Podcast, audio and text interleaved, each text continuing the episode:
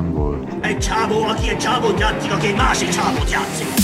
Minden filmnek van egy története. Na ne basz. De sokszor a történet története érdekesebb, mint maga a film. Készen állok, mester! Olyan alkotásokat vizsgálunk, amik túlmutatnak magukon társadalmi, Az emberi faj egy betegség. tudományos, Mondd csak el még egyszer, hogy lehet birkavesével földrengést megelőzni? kulturális Tudod, mit jelent az, hogy nem ez is? vagy éppen filozófiai szempontból. Láttam olyan dolgokat, amiket ti emberek el se hinnétek. Mucsicska László, én nem keresek benne szimbolikát. Pongrácz Máté, Bennem volt az, hogy what the fuck, Szaniszló Róbert A felnőtt agy már annyira nem rugalmas, mint szeretnék, hogy az legyen. és Zsótér Indi Dániel. Gustavkát tartanak valami erdőben, ott eldöntik, hogy na most kinek jobb a filmes univerzuma. Roboraptor. A Geek Filmes Podcast. Ti vagytok a judeai népfront? A jó édesanyád. Szép jó napot kívánunk mindenkinek, ez itt az újra alakuló Roboraptor Podcast második része. Egyébként múlt héten nem beszéltünk arról, hogy ha jól számolom, akkor ez már az ötödik évada ennek a történetnek. Ez nagyon, nagyon kevés. Szerintem sokat Vagy lehet, hogy a hatodik? Hát vagy 18 Nem ahányszor újraindul. Nem tudom, de amióta én vagyok a Roboraptornál, addig, ad, azóta már kétszer újraindult, újjászületett, szóval ez egy főnix. lehet, hogy, lehet, hogy ezt kellene adni névnek. Főnix podcast. Roboraptor Főnix podcast. Most még beszélünk, két-három év múlva abba hagyjuk, három év múlva megint találkozunk. Akkor is újra Miért szerveződünk. a, a rengeteg ilyen angol sorozat van, hogy így ne, nem úgy, mint Amerikában, hogy így pak, pak, pak jönnek ki az évadok, hanem így kijön egy évad, aztán két évig nem jön ki évad, Hát aztán mert kijön mindig, mindig újra. akkor jelentkezünk, amikor van mit Igen. mondanunk. Hát most végre Most van, van. most az elmúlt pár évben nagyon nem volt. Szerintem most sincs, de most már van igényünk arra, hogy beszélgessünk Nem. valamiről. E- Egyébként, ha már a név, név itt elhangzott, hogy milyen jó lenne a Phoenix, mint név, bedobnám a egyik állandó rovatunkat itt most az adás elején, hogy keressük a mi újrainduló Roboraptor podcast új nevét, mert nagyon sokat beszéltünk már róla, de egyikünknek se tetszett mindegyik. Annyit beszéltünk róla, hogy lassan a vita tetlegességig fajult. Jó, igaz, digitális térben, E- de, Eredetileg hogy, de, hogy, öten lettünk volna ebben a podcastban. de valaki nem jutott el idáig. E, Mondjuk ki, én voltam az, aki majd hagyta a fenébe az egészet. Én dobtam be, hogy legyen végre megint Roboraptor Podcast, majd olyan sokáig nyüglődtünk ezen, hogy mi legyen a neve, hogy azt mondtam, hogy jó, nem érdekel, nem akarom többet csinálni. De kedves hallgatók, a múltkor elkövettük azt a hibát, hogy a műsor legeslegvégén mondtuk el, hogy egyébként van nekünk a Raptor Simogató nevű Facebook csoportunk, ahová egyébként, hogyha van kedvetek dumálni, trécselni velünk, akkor gyertek oda, és ott egyébként nagyon szívesen várjuk a ö, címjavaslatokat is a, a Roboraptor podcastnek, mert hogy múlt hét óta nem írtatok sok mindent, de hát betudjuk azt, betudjuk azt, óta- betudjuk azt annak, hogy igazából mi itt tényleg a legesleg végén mondtuk el, és hát az egy nagyon monstre két és fél órás adás volt, szóval senkinek nem fogok emiatt egyes osztályzatot adni, hogy ezt így nem hallgatta végig. Ezért fogjuk abba hagyni ezt még pár hét múlva, utána meg majd megint újra Utána gondoljuk. majd mi a Robival csinálunk egy podcast. Legyen így. A Phoenix podcast. A Phoenix pod- Na, ha meguntátok a Roborator podcastot, várunk titeket Szaniszló Roberttel, mennyit mondták, két-három hét? Valahogy. Két-három hét múlva a Phoenix podcast adásra. Ez is zseniális, van. hogy, tehát, egy ö, adás, és a másodikból öt és fél perc telt el, és már frakciókra bontottunk magunkat. Az, igen, és már földet is hánytunk az egészre, tehát Szerintem, hát megelőztük a bajt, mondjuk így. Csúcson kell abba hagyni, csinálni, nem? megelőző csapást kell mérni rögtön. Saját magadra. Úgy látom, ez is egy monstra anyag lesz. Valószínűleg igen, úgyhogy vágjunk is bele talán az adásba. Kezdjük a múlt héten bevezetett Dr. Roboraptor Imagináriuma című rovatunkkal. Nem volt hozzá zene, Dani. Meg mo- most csinálják Mo- most csinálj zenét megint. Dr. Dr. Roboraptor Imagináriuma. Miért cseréltük le a szignált? Nekem a múlt heti jobban. Szóval ez az a rovat, amiben jól elmondja mindenki, hogy mit látott, hallgatott, nézett a legutóbbi adás óta, és nem csak filmeket, sorozatokat, hanem bármit lehet. Szóval mit fogyasztottatok mostanában? Ö, én elmondom. Elmondjam? Mondjad. Elmondom. A Én a, tavaly, a, amikor még éppen nagyon dúlt a Covid, akkor nagyon sokkal többet olvastam, mint most, és elővettem végre a, a Rudyard Kipling-től a, a dzsungel könyvét, ami Ezt egyébként... így kell mondani? Rudiár? Rudyard, igen, én úgy tudom. Hogy mondanád? Rudiár. Rudyard? Ru- Rudi A, át. a Kiplingét, a Kiplingét. Na, tehát, igen, a Kiplingtől a dzsungel könyvét, ami egyébként kapásból két könyv, a dzsungel első és második könyve. A különlegessége egyébként az, hogy köze nincsen a Disney által mindenki jól ismert, a Disney segítségével mindenki által jól ismert dzsungelkönyvet történethez, ez egy sokkal ö, keményebb világ. De ez nem különlegesség, ez az összes kb. Disney rajzfilmről elmondható, hogy Igen. semmi köze az eredeti. Igen, csak mondok egy konkrét példát, egy ö, meg nem nevezett kollégánk úgy hivatkozott a Mowgli egy dzsungel, vagy a Mowgli a dzsungel legendája című Andy Serkis által rendezett filmre, hogy az eredetihez képest ez mennyivel másabb ez a film. És ez azért volt nagyon vicces, mert a regény, az eredeti regénynek az adaptációját készítette el az Andy Serkis, iszonyatosan nagyon-nagyon-nagyon jó, nagyon ajánlom mindenkinek. Ö, És a Disney féle rajzfilm, illetve a pár éve a John Favreau által készített ö, élőszereplős, ugye nagyon nagy idézőjelben, ö, verzió, az pedig, hát annak semmi köze nincsen a regényekhez. Úgyhogy ha dzsungel könyve élményre vágytok, akkor egyfelől magát a regényt tényleg érdemes elolvasni, nagyon izgalmas, nagyon érdekes, és a, a Mowgli a dzsungel legendáját pedig nagyon nagy szeretettel ajánlom mindenkinek, mert fantasztikusan izgalmas és szomorú történet. Ennyit akartam elmondani. Robert. Hát az a baj, hogy elég sok tartalmat fogyasztottam a legutolsó adás óta. Egy de egyről szabad csak beszélni. Mindegy, azért végig pörgetem. Még Persze, mondd el mindent, aztán majd csak de, de egyet csak, egy, csak egy rövid mondatban, tehát, hogy megnéztem, végignéztem a Peacemaker-t, a békeharcost, ugye most már elérhető nálunk is az HBO Maxon. Továbbra is folyam, folytatódik az Elden Ringes szenvedésem. Továbbra is a világ legnagyobb parasztvakításának tartom. És aztán megnéztem egy egészen jó filmet, egy egészen, egészen jó science fiction, ez a 2013-as uh, Coherence című science fiction, ami, ami igazából egy ilyen sci-fi kamaradráma egy társaságról, akik belekeverednek egy ilyen multidimensionális viharba, és elkezdik egymást összekeverni, vagyis fennáll a gyanú, hogy senki sem abból a dimenzióból való.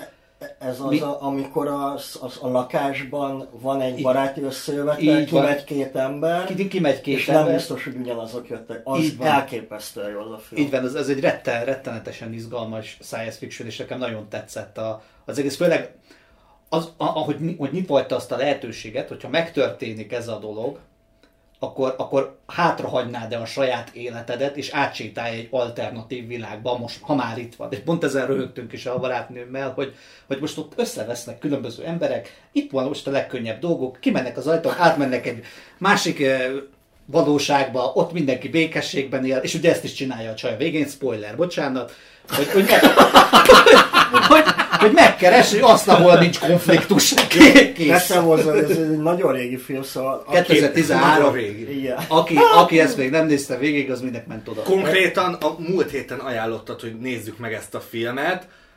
Mondom, oké, okay, és akkor így egy nappal később elspoilerezed a végét. Volt lehetőséget megnézni? Igen, nem nézted meg? Nem. Minek ment Nem, mert valami egészen más hülyeséget kellett néznem, majd mindjárt beszélünk róla. Nekem is meg kellett néznem azt a hülyeséget. Zárójel, az a te ötleted volt, ez a hülyeség, na mindegy. Mit néztél múlt hét óta? Ö, nekem egyrészt a Robert teljesen elbaszta a hosszú hétvégémet, rengeteg mindent terveztem, filmeket, sorozatokat, könyveket, de Robert föl, megmutatta nekem, hogy hogy tudom ilyen streamingbe játszani az olyan videójátékokkal, amikre nem alkalmas az én gépem hardware ügyileg. Így elkezdtem a Guardians of Galaxy játékkal játszani, ami egy ilyen, nyilván el is ment rá az egész elmúlt két napom. Fán, így elég fán, szórakoztató, bár, bár nem tudom, szóval hogy én már az előzetesek alapján se éreztem azt a nagy hype és így, hogy így játszok vele, így is csak egy ilyen szimplán, nagyon jó játéknak tartom, de nem, nem érzek benne ilyen forradalmiságot, mert ö, szórakoztató benne a harc, jól néz ki, hangulatos, a, nem tudom, a zenei választások, tök, tök jó benne, hogy nem tudom, a, a Take On Me-re, vagy a, a A Never Gonna Give You Up. vagy a Never Gonna Give You Up-ra, vagy a Blonditól a Call Me-re küzdeni ilyen hatalmas nagy szörnyekkel, nyilván iszonyat fán, tök jó, hogy a, bár ugye csak azt űrlordot irányítod, de hogy tudsz, nem tudom, így azért így taktikázni, bár a taktikázást azt így kicsit így ö, Szóval nem olyan egyszerű, mert általában az, hogy ilyen 6x 10 a 23 ellenség jön rád egyszerre minden irányból, és akkor próbálod kijelölni, hogy melyik csapattársadat kire kéne ráküldeni, nem mindig sikerül, de, de egy baromi szórakoztató játék, Nekem ezzel a játékkal az a tapasztalatom, meg ma is személyes élményem az, hogy nekem jobban tetszik, mint a James Gunn féle verzió. Mármint úgy maga a, a, a karakterizáció, meg, meg a történet szempontjából is egy nagyon jól megírt, nagyon jó De- de igen, nagyon- karakter szintén ami- is, humor szintén is nagyszerű. A, szóval, Tehát, hogy a, ami ebből a szempontból tetszett nekem, hogy a sok ilyen, nem tudom, nyílt világú játékhoz képest, ez, ez nagyon filmszerű, de abba az értelemben, hogy dramaturgiailag szem, nyilván tök jól van megírva, és nem úgy filmszerű, hogy nem interaktív, hanem nyilván interaktív, és például az egyik kedvenc interaktív húzásom az volt, hogy a játék egyik pontján, ahol tartok, van ez a tipikus uh, sci-fi fordulat, amikor felajánlja neked a főellenség, hogy, hogy a minden álmod ugye valóra válhat. És, de hogy nyilván az egy álomvilág, egy, egy nem valóság, de hogy együtt lehetsz ugye a meghalt szereteiddel, meg minden. És ugye más játékokban mondjuk ezt úgy kommunikálnád, hogy így expliciten az van, hogy bekerülsz mondjuk az álomba, és onnan kötelezően ugye mondjuk ki kell jönnöd, vagy nagy hatalmas, szóval jelzi neked nagy hatalmas, hogy mit kell dönteni. És például tök jól csináltak, mert így, így tudtam, hogy jó, ez egy álom, és tudtam, hogy el kell utasítanom, de kíváncsi voltam, hogy hova fut ki, és oda fut ki, hogy nem utasítod el, és akkor így véget ér a játék, így feljön a kredit, és eljuthatsz odáig, mert ne- nem villog, tudod a döntés előtted, hogy, hogy mit kell döntened, hanem plusztán az, hogy irányítod a karaktert, és meghozhatod a döntést, hogy elutasítod az álmot, de, de az nincs így a szádba rágva, hogy hogy kell elutasítanod az álmot, és ez, e- e- ez egy olyan apró, de annyira jó ilyen ö, döntésmechanizmus, mert a legtöbb játékban hogy az van, hogy így villognak előtted a döntés lehetőségek, és akkor na, általában nagyon egyértelmű, hogy ezt választod, ez fog történni, ha azt választod, meg amaz fog történni, és ez egy ilyen nagyon jó finomság volt. Amúgy szerintem nyilván érezhetően hasonlít a James Gunn féle filmekre, de nem teljesen azoknak a ismétlése, és tehát mű, működik. Egy ilyen fun, Ez- ez az azonnal- legalább egyenértékű velük. Ez az azonnal véget ér a játék, ezt ugyanezt eljátszották még a Far Cry 4-ben is, ahol azt mondja neked a főgonosz, akinek, aki a legelején fogságba ejt, hogy 10 perc múlva jövök, várjál itt. Ha a játékos ott vár 10 percig, visszajön a főgonosz, elvisz oda, ahova te eredetileg a karakteret készült, ott lerógyátok a tiszteletet az elhunyt anyátok, elő, az elhunyt, anyád előtt, és vége a játéknak. és nem kell megölni kismillió embert, hanem me- megoldódik a történet. Igaz, így, a, így a, az elnyomó Pagán Min, a, a zsarnok, az túléli, meg, meg, meg, meg ott beszervez, vagy nem tudom micsoda, de hogy minden megy tovább. Tehát, hogy nem kell szenvedned. Igen, ezt a másikon meg a Guardians jutott teszem, hogy elkezdtem egy animációs sorozatot, a Amazon Prime-on fut a The Legend of Vox Machina. Akkor ezt majd jövő héten meséled, de mindenki csak egyet Ja. mond, tudod? Jó, mert még úgysem néztem végig, akkor... Na látod. Jó, csak így felsoroltad, hogy hát könyvet, izét, mindent, és... Igen, és mindenki egyet elmesél. Oké, okay, akkor te jössz. Én múlt héten kellett volna, amikor a Batmanről beszéltünk, Batmanes tartalmakat nézni, én utólag csináltam meg, és megnéztem az HBO Maxon a The Dark Knight Returns-nek a, az animációs film verzióját.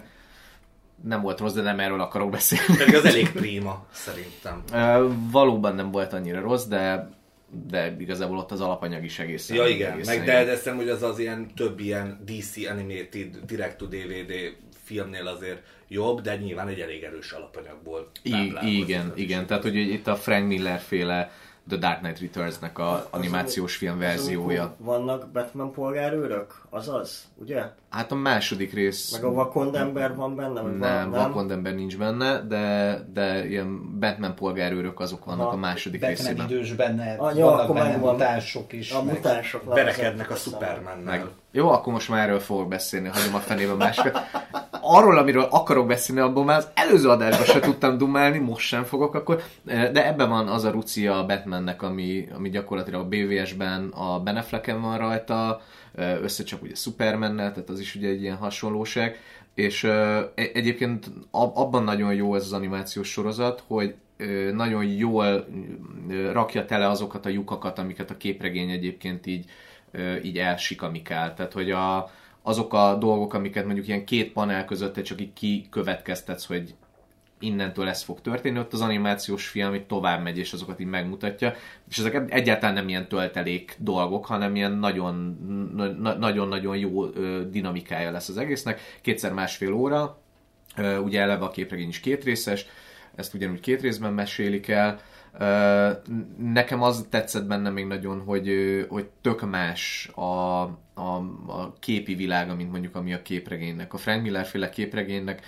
nekem nem annyira tetszik ez a uh, ilyen nagyon kocka fejű Jó, karakterek vannak benne, minden ilyen... Az, az, az a képregény úgy jött ki magyarul, hogy ilyen piros a borítója és a Batman feje van, vagy az egy írván, vagy az melyik? Én nem is tudom, hogy kijött a magyarul. Nem. Kijött, a Kingpinnél jelent meg, ő, két, két kötetben. Ami, aminek piros a borítója, az például most a Fumaxnál jött ki a sötét lovag át, átka, vagy nem tudom, valami, és ott a ott piros, piros háttér megy a Batman, és kezében van a Joker feje. Nem arra gondolok, ez egy nagyon ez a Last Night on Earth. Last Night. A, aminek piros a borítója még az első évnek. Az a... első év, azaz. Igen, igen, arra, igen na, tényleg, igen. Piros a háttér, és csak a Batmannek a igen. fekete sziluettje van rajta. Ne, bennem ezek a sztorik, most kivéve, hogy így felidéztük, amúgy sajnos baromira keverednek, pedig láttam az animációs filmet, olvastam a a képregényt is, de én valahogy mindig azt érzem ezeknél az ilyen DC animációs cuccoknál, hogy ez nagyon kultúrsztobó fog hangzani, de nekem egyik sem tudja visszaadni igazából a képregénynek Fiú, ez szerintem nem csak kultúrsznobizmus, szerintem most is akkor lehet ide lőni. Én például azt a Year One, meg Year Zero, meg nem tudom, ezeket a sztorikat én nem annyira kedvelem. Tehát, hogy ez a... Már ugye eredetileg Igen, sem. tehát, hogy a képregényben sem. Tehát, hogy sokadjára elmesélni újra, hogy egyébként hogyan lett Vigilante a Batmanből, ez nekem ilyen nagyon fárasztó dolog, és tökre örültem, hogy ebben a múlt, heti, múlt héten kibeszélt Döbbentmenben is nem kell azt látni egyébként, hogy hogyan ment végig a traumáin, hogyan lett a Batmanből Batman, hogyan képezte ki magát, hanem már ott van, és már egy ideje létezik. Nekem ezek az elmes, újra elmesélt dolgok így nem annyira jönnek be. És visszatérve a The, The Dark Knight Returns-re, hogy ott a, a képi világ nekem kifejezetten zavaró volt, nagyon nehezen tudtam vele menni. Ráadásul az egésznek van egy ilyen nagyon kékes, szürkés árnyalata, ennek ebben az animációs feldolgozásban meg vannak színek.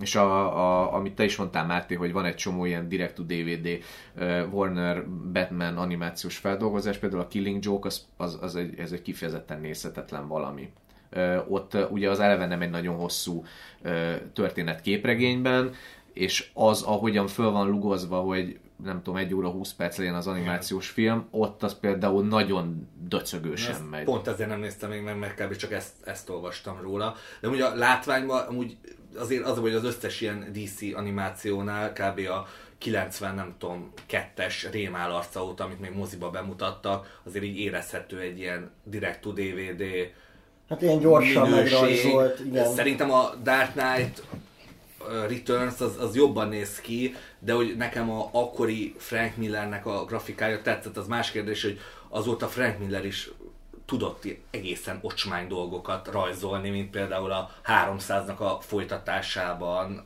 valamilyen... De tudod miért? Mert szegénynek már így a nyaka. Jó. Ezzel okay. nem szabad viccelni.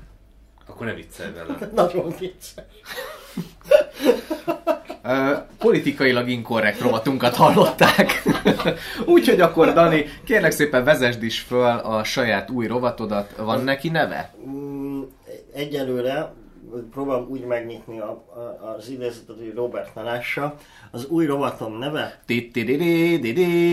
Ki mondta? Mit, fog, mit fogsz csinálni ebben a... Felolvasok egy idézetet, nektek pedig meg kell tippeljétek egy percen belül, hogy ki mondhatta ezt. Te várja, kapunk valamit, hogy ez valódi idézet, vagy fikciós, Ja, nem, vagy... ez egy, ez egy, ez egy jelen, tehát ez egy közéleti idézet, lesz Aha. egy közéleti, egy magyar közéleti szereplőtől. Na figyeljetek! Az emberi motivációk nem változnak, csak a haditechnikai eszközök. Ja, bocsánat, március 15-i posztja ennek a közszereplőnek. Az emberi motivációk nem változnak, csak a haditechnikai eszközök. A szabadságharc katonái puskával, karddal, szemtől szembe harcoltak, a legmodernebb vívmány az ágyú volt, ma egy gomnyomással százik, százak vesztik életüket. Itt van közvetlen mellettünk az ukrán-orosz háború, ahol egy kikényszerített szabadságharc folyik. 48-ról minden évben megemlékezünk, ki tudja 2022-ről hogyan fognak a következő generációk pont, pont, pont magyar zászló. Ki mondhatta ezt az idézetet? Ennek mi köze van a geek filmes Ja, nincsen, csak ez egy ilyen, nagyon megakadt ezen az idézeten a szem. De, De legközelebb majd geeket fogok hozni. Kösz. Most nagyon- nagyon össze, összezavartál, mert mert az elején, a, szóval a végén a, a magyar zászlóval az, az, az nagyon, nagyon... Szóval, hogy Ez zavart össze? Szerintem, miért? a, szerintem Most- az egész gondolat egy kicsit kusza volt, de 20 az egész gondot, ezért nem tudom, hogy így a, azt mondod, hogy közéletű, hogy a politikai spektrumon melyik irányba keressem a elkövetőjét. I- igen. És ugye az, az elején, elején úgy gondoltam, hogy ez, ez, ez talán valamilyen ilyen, ilyen, ilyen baloldalibb megmondó ember lesz, de a végén a magyar zászló De most egy, a magyar zászló nem lehet a baloldali letelik az időtök. De bocsánat, de tényleg, tehát hogy most így a- attól, hogy valaki baloldali beállítottságú miatt nem lehet büszke a magyar zászlóra. Márti, ne legyél ilyen Ne, kirekesztő. ne ügyéskedjél már, hát az egész forradalmat nemzeti liberálisok robbantották. nem. Na, lejárt az időtök. Ezt az idézetet Kelemen Anna. Wow! Na ezt nem láttam jönni. Én kedvelem Kelemen Annának a Ez, ez egyébként sokkal geekebb lett a végére, mint vártam. nem, nem a munkásságát, hanem azt, Én a hogy ő munkásságát próbál is. egyébként így a közéletre reflektálni. Nem mindig jön neki össze, de azt én tényleg tudom értékelni, hogy ő próbálkozik, és ez ilyen próbálkozással volt. De figyelj, tehát hogy a Pampet Gabó is most így egészen elindult ebbe a közéleti Én irányba. lájkolom.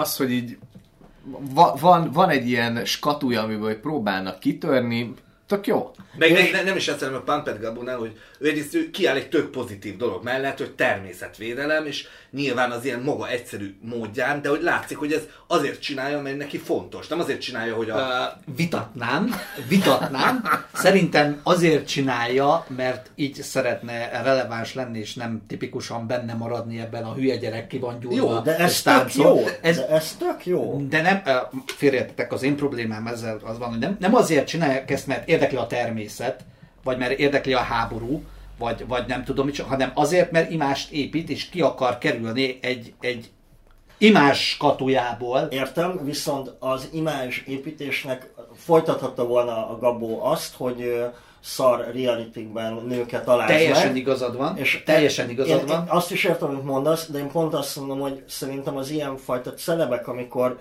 ilyen társadalmi ügyek mellé állnak ki, és egyébként ezzel építik tovább a brandjüket, ezerszer jobban tudok ezzel menni, Én is, én is, mert én ezt úgy pont azt akartam mondani a végére, hogy ez azért jó, mert van ennek egy járulékos haszna, vannak nekik követőik, akik ott ülnek és csorgatják a nyálukat, bármilyen fasságot csinálnak ezek az emberek a tévében örülnek neki, viszont kapnak egy olyan üzenetet, ami társadalmi szinten akaratlanul is hasznossá lehet, mert emberekben megmozdít valamit. Én ezt a mai podcastot Pampet Gabónak ajánlom egyébként.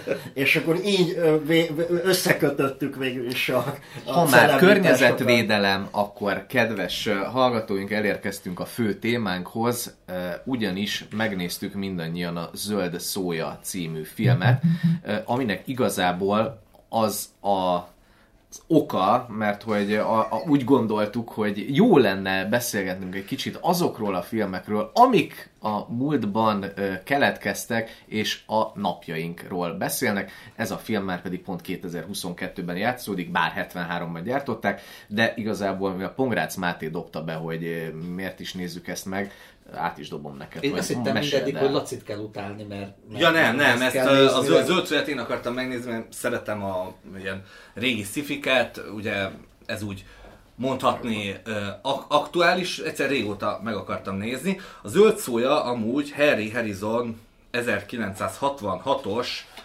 Helyett Helyett című regényének az ilyen elég, hogy is mondják, laza adaptációja, szóval, hogy Bo- bocsánat, csak hogy a, szóval a könyvcímet tök fontos, mert kicsit el, elharaptad, hogy helyet, helyet, tehát hogy valaki helyet kér, ez a címe. helye, igen. igen. Ezt- ezt Csak nem- hogy ez nem egy idegen kifejezés. Ne, ne szólj, de írd fel egy papírra majd akkor, és akkor. De tényleg úgy hangzott, mintha valami helye-helye lenne. Helyett, helyett a könyvnek a címe. A könyv amúgy Jó, nem 9, kell a távoli, Jó, jó, jó, a jó, távoli jó. jövőbe játszódik, 1999-ben. És amúgy nagyon érdekes, mert hogy az egész könyv egy ilyen túlnépesedett világban játszódik, szóval ezt 1966-ban írták, és a könyvnek a bevezetőjében egy Paul R. E, R. Egy népességkutató szakember írja azt, hogy hogy 2023-ra ö, vagy 2044-re már ö, Ki tudja, valamikor. 1,4 milliárdnyian fognak csak, ö, szóval minden ö, tizedik ember nagyvárosban fog élni, hogy ö, arra felé tart a világ, hogy a nagyvárosok olyanok irgalmatlanul túl lesznek ö, népesedve, és ö, egy ilyen ö, világot vázol fel a Harry Harrisonnak a ki nevezi el? Harry Harrisonnak a mindegy, Harry Harrisonnak a, a regénye, ami 99-ben játszódik, ö, és azt írja, hogy akkor addigra, azt írja, hogy 99-re, nagyjából 7 milliárd ember fog élni a bolygón, és arról beszél, mert hogy az amerikaiak annyi nyersanyagot használnak fel, és, és 66-ban ír, hogy 15 éven belül az USA fogyasztja majd el a bolygón egy év alatt kitermelt nyersanyagok 83%-át,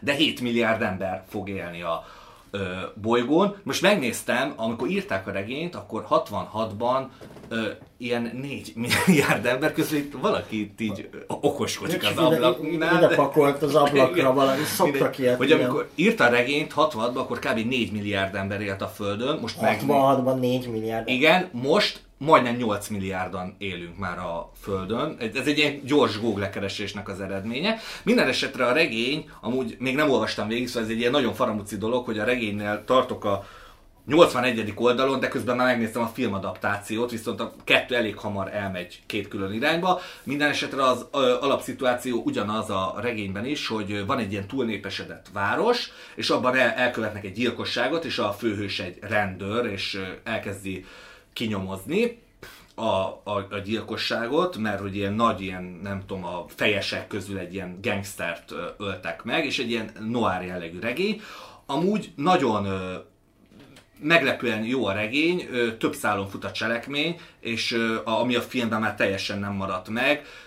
Ugye a filmben is elkövetik a gyilkosságot, amit betöréstek álcáznak, ott egy ilyen random csávó követi el, róla nincs szó. A könyvben ő az egyik főszereplő, aki egy ázsiai bevándorló, és hogy megmutatja, hogy nagyon plastikus, hogy milyen nyomorban élnek ott New Yorkban, olyannyira, hogy például a Hudson folyó gyakorlatilag ki van száradva, tele van pakolva hajókkal, és ott élnek az emberek ilyen egymáshoz között az mo- mozdulatlan hajókon kb.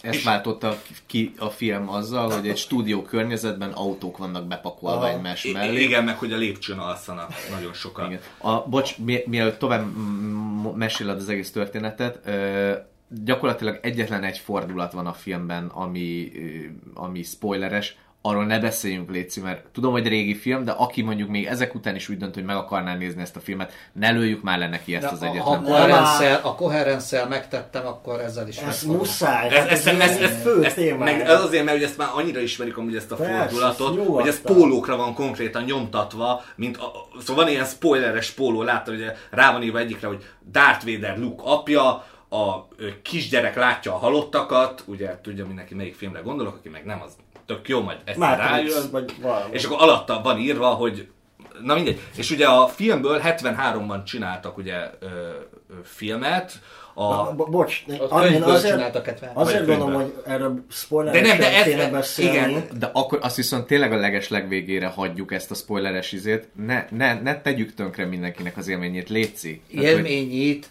Ah, Ja, milyen élményről Jó, na, beszélsz? ö, Figyelj, az egy dolog, hogy most milyen a miensége ennek a filmnek, de tényleg létszik, ne lőjük már le azt az egyetlen poént. Majd a legvégén, amikor oda jutunk, akkor majd jelezzük, hogy na Jó. most jön a Na, spoileres rész, Köz, jó? Közelében nem voltam még, mert pont ezt akartam mondani, mert úgy érdekes, hogy ez a ki nem mondott spoileres dolog, amit így körbe táncolunk, ez a, ebbe szó sincs a könyvbe erről a, a dologról. Még nem tudom, hogy a könyv hova, hova fog kifutni, majd a jövő hetiben. Tehát, hogy, hogy Akkor elég optimista ez. a- Elmondom, de, de, ezt, de akkor, akkor mégsem látja a halott gyerekeket? igen. De most az izóráról beszélünk, nem? Igen. Na mindegy. A filmet ugye 73-ban csinálták meg, a 70-es évek Pumpet Gabójával, Charlton Hestonnal a főszerepben. Richard Fleischer rendezte, aki Richard Fleischer elég hát felemás rendezői. Szóval ő, ő csinálta például a tök szórakoztató Charles Bronsonos Mr. Majestic-et, meg a Mocsokszar második Conan filmet, a Conan a pusztítót, meg a ilyen szórakoztató kalandfilmet, a vikingeket, Mielőtt felsorolja a Máté az egész IMDb-t, ugye azt megszavazzuk, hogy ezt a mondatot fogjuk akkor majd az intróba beverni a Mátétól. Természetesen igen. Oké. Okay. Ö, és ah- ahogy mondtam, ugye a filmnek abszolút a hasonló az alapszituációja, van egy ilyen mocsok rendőr, aki él a mocsokban, ő a Charlton Heston, aki kinyomozza egy ilyen nagy fejesnek a halálát. Annyi a különbség, hogy míg a regényben ugye ez tényleg egy baleset történt, egy rablás közben, a filmben ez egy ilyen összeesküvés lesz. Ö, és hát nyilván, szóval nem, nyilván nem akarok a spoilerbe belemenni, de ugye mind a film, mind a könyv egy olyan világot épít fel, ami borzalmasan túl van népesedve, a városban nincs energiaellátás, alig van vízellátás, nincsenek rendes élelmiszerek, csak ilyen ö, szójatermékeket, meg ilyen előre gyártott kekszeket, ezt teszi mindenki, mert nincs olyan, hogy zöldség, hús, mert már nem terem meg sehol, folyamatos hőhullám van, ö, klímaváltozás, minden. Szóval ez így, szóval a, a film 2022-ben játszódik, most lehet amellett érvelni, hogy a mostani 2022 egy kicsivel jobb még így a Hát, átlag amit láthattuk a filmben, sokkal jobb. Ö, Tehát De- nagyon megúsztuk. igen, de hogy Igen, de azért az elég- alap, alapvetően a legtöbb dolog az most, tehát hogy az, amit felvázol a, a zöld szója, az a jövőkép, tehát hogy klímakatasztrófa van, élelmezési, ellátási problémák, Túlnépesedés. a túlnépesedés, a különböző társadalmi ö, csoportok azok olyan távol vannak egymástól, mint ide Lacháza, ö, tehát vagy valaki nagyon szegény, és vagy valaki kőgazdag. Van egy tök érdekes aspektusa a filmnek, erről majd beszélünk egy kicsit bővebben, hogy ugye bútoroknak hívják például a, a hivatalosan a, azokat a prostituáltakat, akik járnak egy lakáshoz. Vagy ott élnek. Vagy ott Szerintem, élnek. szerintem azért a- ők nem is prostik ebben a kontextusban, hanem konkrétan bútorok. Bu- igen, Járnak igen. a lakáshoz, hogy Igen. Ha nem kell, amúgy a ha nem kell, akkor Na, kidobod őket. Igen. kell, akkor pedig maradnak.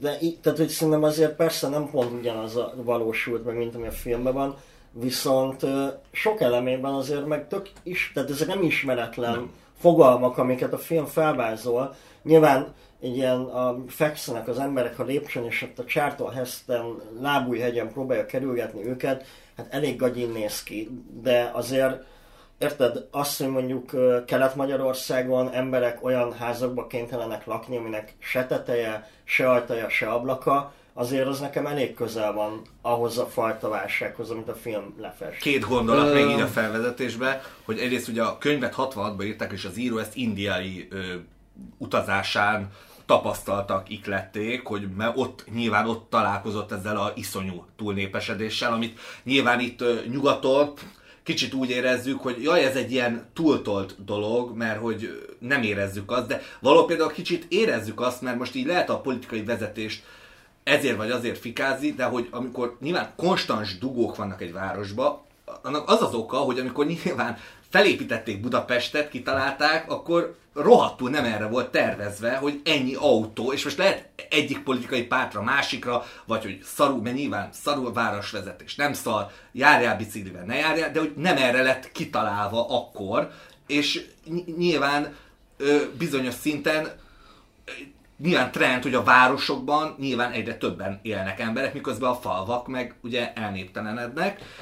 Ez azért is érdekes. És nyilván ez a, a 66-os regényben, ez sokkal erősebb, mert hát valljuk be, hogy ez a zöld szója, mint film, hát nem öregedett nagyon szépen. Szóval, hogy általában az van, hogy így, amikor így megnézzünk egy ilyen régi filmet, hogy így én vagyok így a ördög ügyvédje, így próbálom így, ez mégiscsak ilyen kultfilm vagy valami, és így, hát ne, nem jó, hiszem el. Szóval így, mint sci nyilván egy láthatóan is egy e, akkori szemmel és egy alacsony költségvetésű darab, de hogy 2022-ben játszódik. 50 évvel a, ugye, mi, mikor csinálták, de semmit nem láttuk. Szóval, hogy 2022-ben játszódik, de annyira 70-es éveknek néz ki benne minden, hogy a minimális Igen, futurizmus nem- nem volt- nem volt benne kreativitás. Ö, ugye mind a regényben, mind a könyvben van egy ilyen ö, tüntetés, jelent, hogy emberek tüntetnek a ételnél.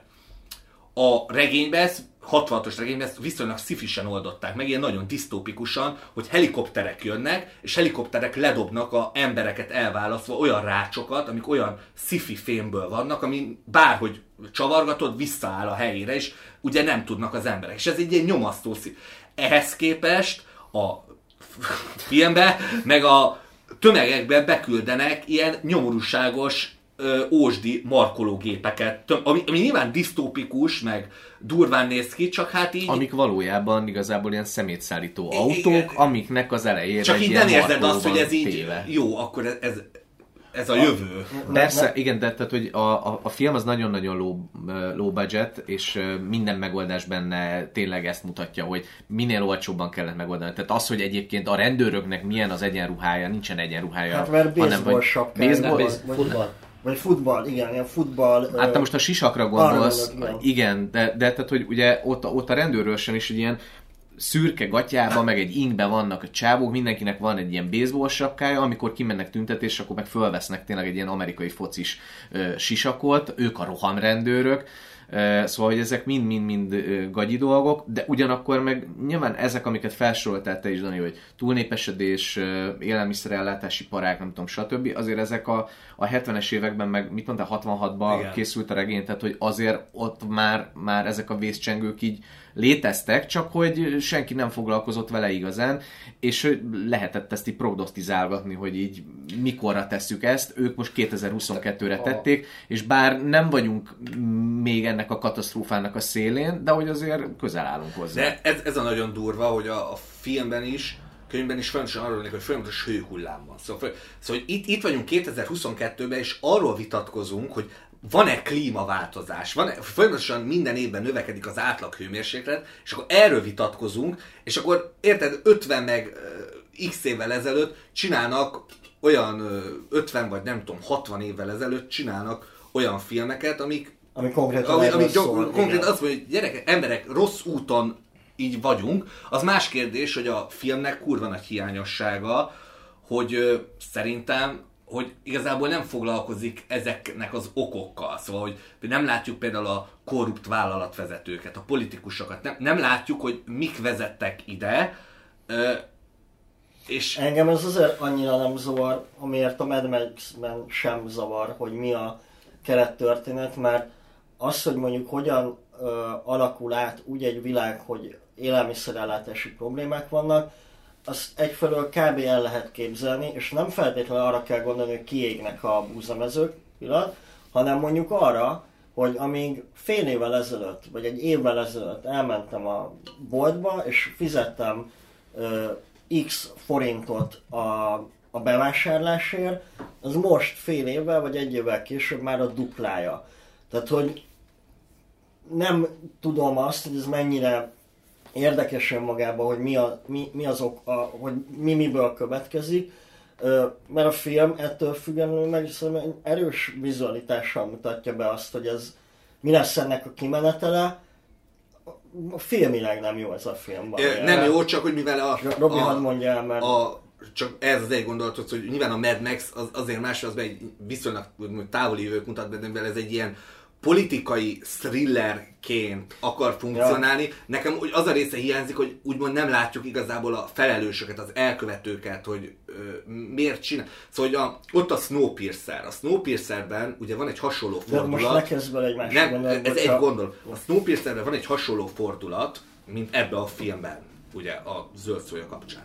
és ott látjuk a vezetőt, aki ugye úgymond a gonosz, és ő tud emellett érvelni. És akkor így, hogy érvel mellette, így fölmerül a, a, a nézőbe is az, hogy vajon akkor most igaz, hogy az egyik morálisan elfogadhatatlan, de mégis egy ilyen világot élünk, akkor ami kell a túléléshez, akkor most mi legyen a moralitás, vagy a túlélés. Ehhez képest ebben a filmben a végén bedobnak egy, egy fordulatot, és akkor, hogy hú, itt a fordulat, de hogy nem látjuk azt, hogy miért, miért szükséges ez, és a, igazából a film sem magyarázza meg, hogy a film világában annak a fordulatnak az elkövetésére igazából nem magyarázza meg jól, hogy miért van szükség, de akkor Robert mondjad. Szóval, Most uh, arra reflektálnék, amit Dani mondott, hogy, uh, hogy ezt el, tudja kép, el lehet képzelni, meg el tudja képzelni a néző. Szerintem mindig arra kell építeni egy ilyen történetet, hogy a néző nem tudja elképzelni, nem, tud, nem tudja realizálni a fejében azt, hogy mi viheti el az emberiséget abba az, irány, abba az irányba, hogy a, a, adódott egy New York ebben a filmben, ahol specifikusan 40 millió ember él egymás hegyén hátán, és történik valami, valami miatt, ami azt, amiről aztán kiderül, hogy, hogy ez egy még nagyobb szar, mint ami ennek tűnik. És azért fontos mindig felépíteni minden oldalról egy ilyen történetet, vagy, vagy lort adni neki, kerettörténetet, mert hogyha nem teszed meg, ha nem vázolod fel az okokat, hogy mi vitte idáig az emberiséget, akkor onnantól kezdve az üzenetet veszíti el maga a film. Nem tudja, nem tudja egyszerűen átadni az egészet, mert, mert a néző nem ér, ez csak van. Ez, ez most ez egy, ez egy gondolatkísérlet, ez egy fiktív világ, ez, ez, ez nem történhet meg. Viszont, hogyha elkezded a valóságra építeni, tehát a, tehát a, a tudomány álláspontjait is bevíve a történetetbe elmondani, hogy ez azért történt, mert mit tudom én, nagyon sokan vándoroltak be New Yorkba nem, 20 évvel ezelőtt, és mérhetetlenül nagy kaját kezdtek el elfogyasztani úgy, hogy a több tonnányi maradékot húztak le a klotyon, amivel, amivel egy kisebb afrikai falut meg le, jól lehetett volna lakatni több hétig, akkor, akkor ezt így nem fogja tudni felfogni. Tehát kell, hogy legyen egy erős háttértörténeti konstrukció ahhoz, hogy a nézőben realizálódjon az, hogy ez megtörténhet. Oké, okay, akkor máshogy fogalmazom meg, hogy szerintem nem ez a legnagyobb baj a filmen. Ja, ne, De ne, a, nem, a filmnek nagyon kellemetlen problémái vannak. Nagyon sok legnagyobb baja van a filmnek. Van benne egy olyan jelenet, ahol főbelőnek valakit, aki visítva, visítva hal meg.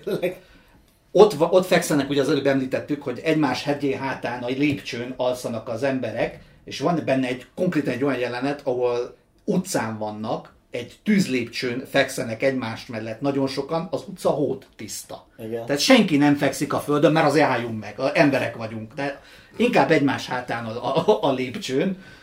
E, illetve, jaj, a kedvencem az egy nagyon jó Jó, hiba bocsánat, volt. de akkor már maradjunk ennél. Tehát, hogy ne, ilyen vetyegéseim nekem is voltak, hogy érted, a lépcsőfordulóban, ahol, ne, ahol kényelmesebben tudnál aludni, ott nincsenek emberek. De ott lehet egy puskás de, ember. de a lépcsőn meg ott vannak, érted? Ott egymás hegyén hátán alszanak kényelmetlenül. Szóval én, én vagyok az utolsó ember, aki általában ilyen science fiction filmeken ilyen tudományos izét, szóval engem, a társadalmi része érdekel. Engem rohadtul nem érdekel az, hogy most ha csillagok háborújában az űrben hogy hullanak le a bombák, meg ilyen dolgok. De hogy ez, ez a film tényleg egyszerűen minden szinten azért eléggé inkonzisztensen tudta felépíteni a saját világát. Ez nyilván az is hozzájárul, hogy megnéztem, hogy a Harry Harrison, aki írta a regényt, ő nem vett részt a filmnek az elkészítésében. A filmet egy bizonyos... Most még nem kéne, hogy törvényszerűen rossz is legyen. De nem, én csak azt mondom, hogy a filmet egy bizonyos Stanley R. Greenberg írta, akinek kb. ez az egyetlen ismert film, és ezután csak tévéfilmeket rendezett, szóval... Azok nagyon És van öt, öt filmje, szóval én kimerem mondani, hogy a Greenberg úr egy rossz, rossz, rosszul írta meg, a, mert hogy a mindenféle szifis, társadalomkritikai, kidolgozatlanság, stb. csak bedobálja az ötleteket, nem kezd vele semmit, oké. Okay.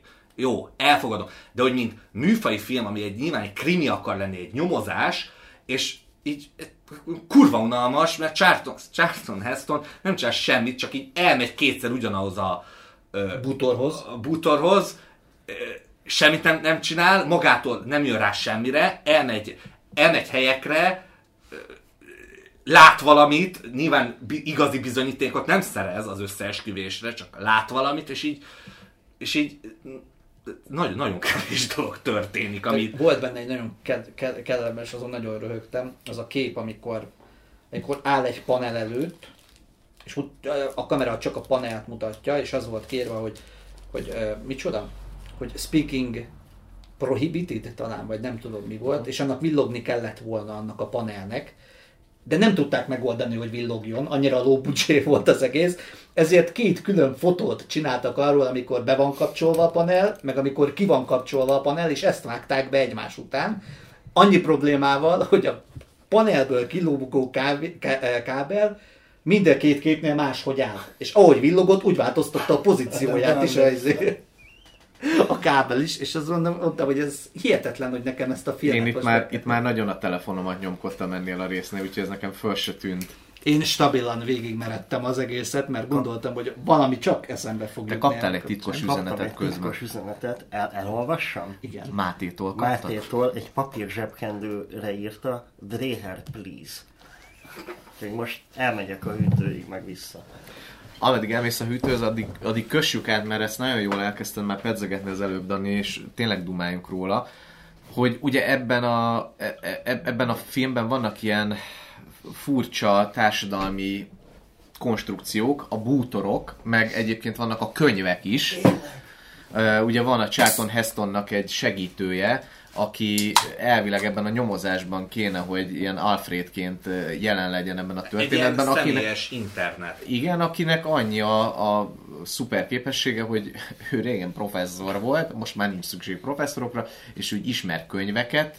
Ez így többször elhangzik, hogy tud olvasni, nem tud olvasni, szóval ebben a korban már az analfabetizmus is egy ilyen tök alap dolog. Ez a csávó tud olvasni, ismer könyveket, és elmegy valamilyen uh, szuper helyre is ez a... Bőrzének hívják. Igen, valami bőrzére, Igen, a bőrzé. ahol más Exchange. könyvekkel találkozik, tehát hogy más ilyen öreg arcokkal, akik ö, ismernek könyveket, és akkor velük így beszélget. Egyébként tőle tudja meg a Charlton Heston azt a szörnyű dolgot, amit utána ki is nyomoz, és ö, nekem az is fura volt, hogy egyébként ez a könyv, ez, ö, ez annyira letaglózódik ettől a dologtól, hogy ő utána úgy gondolja, hogy ő most így ö, Hát nem eutan, öreg. eutanizálja magát. Mert mm, Vagy abban van okokozati kö- A- köz- kö- szerintem Szerintem van, mert ugye közvetlenül utána történik.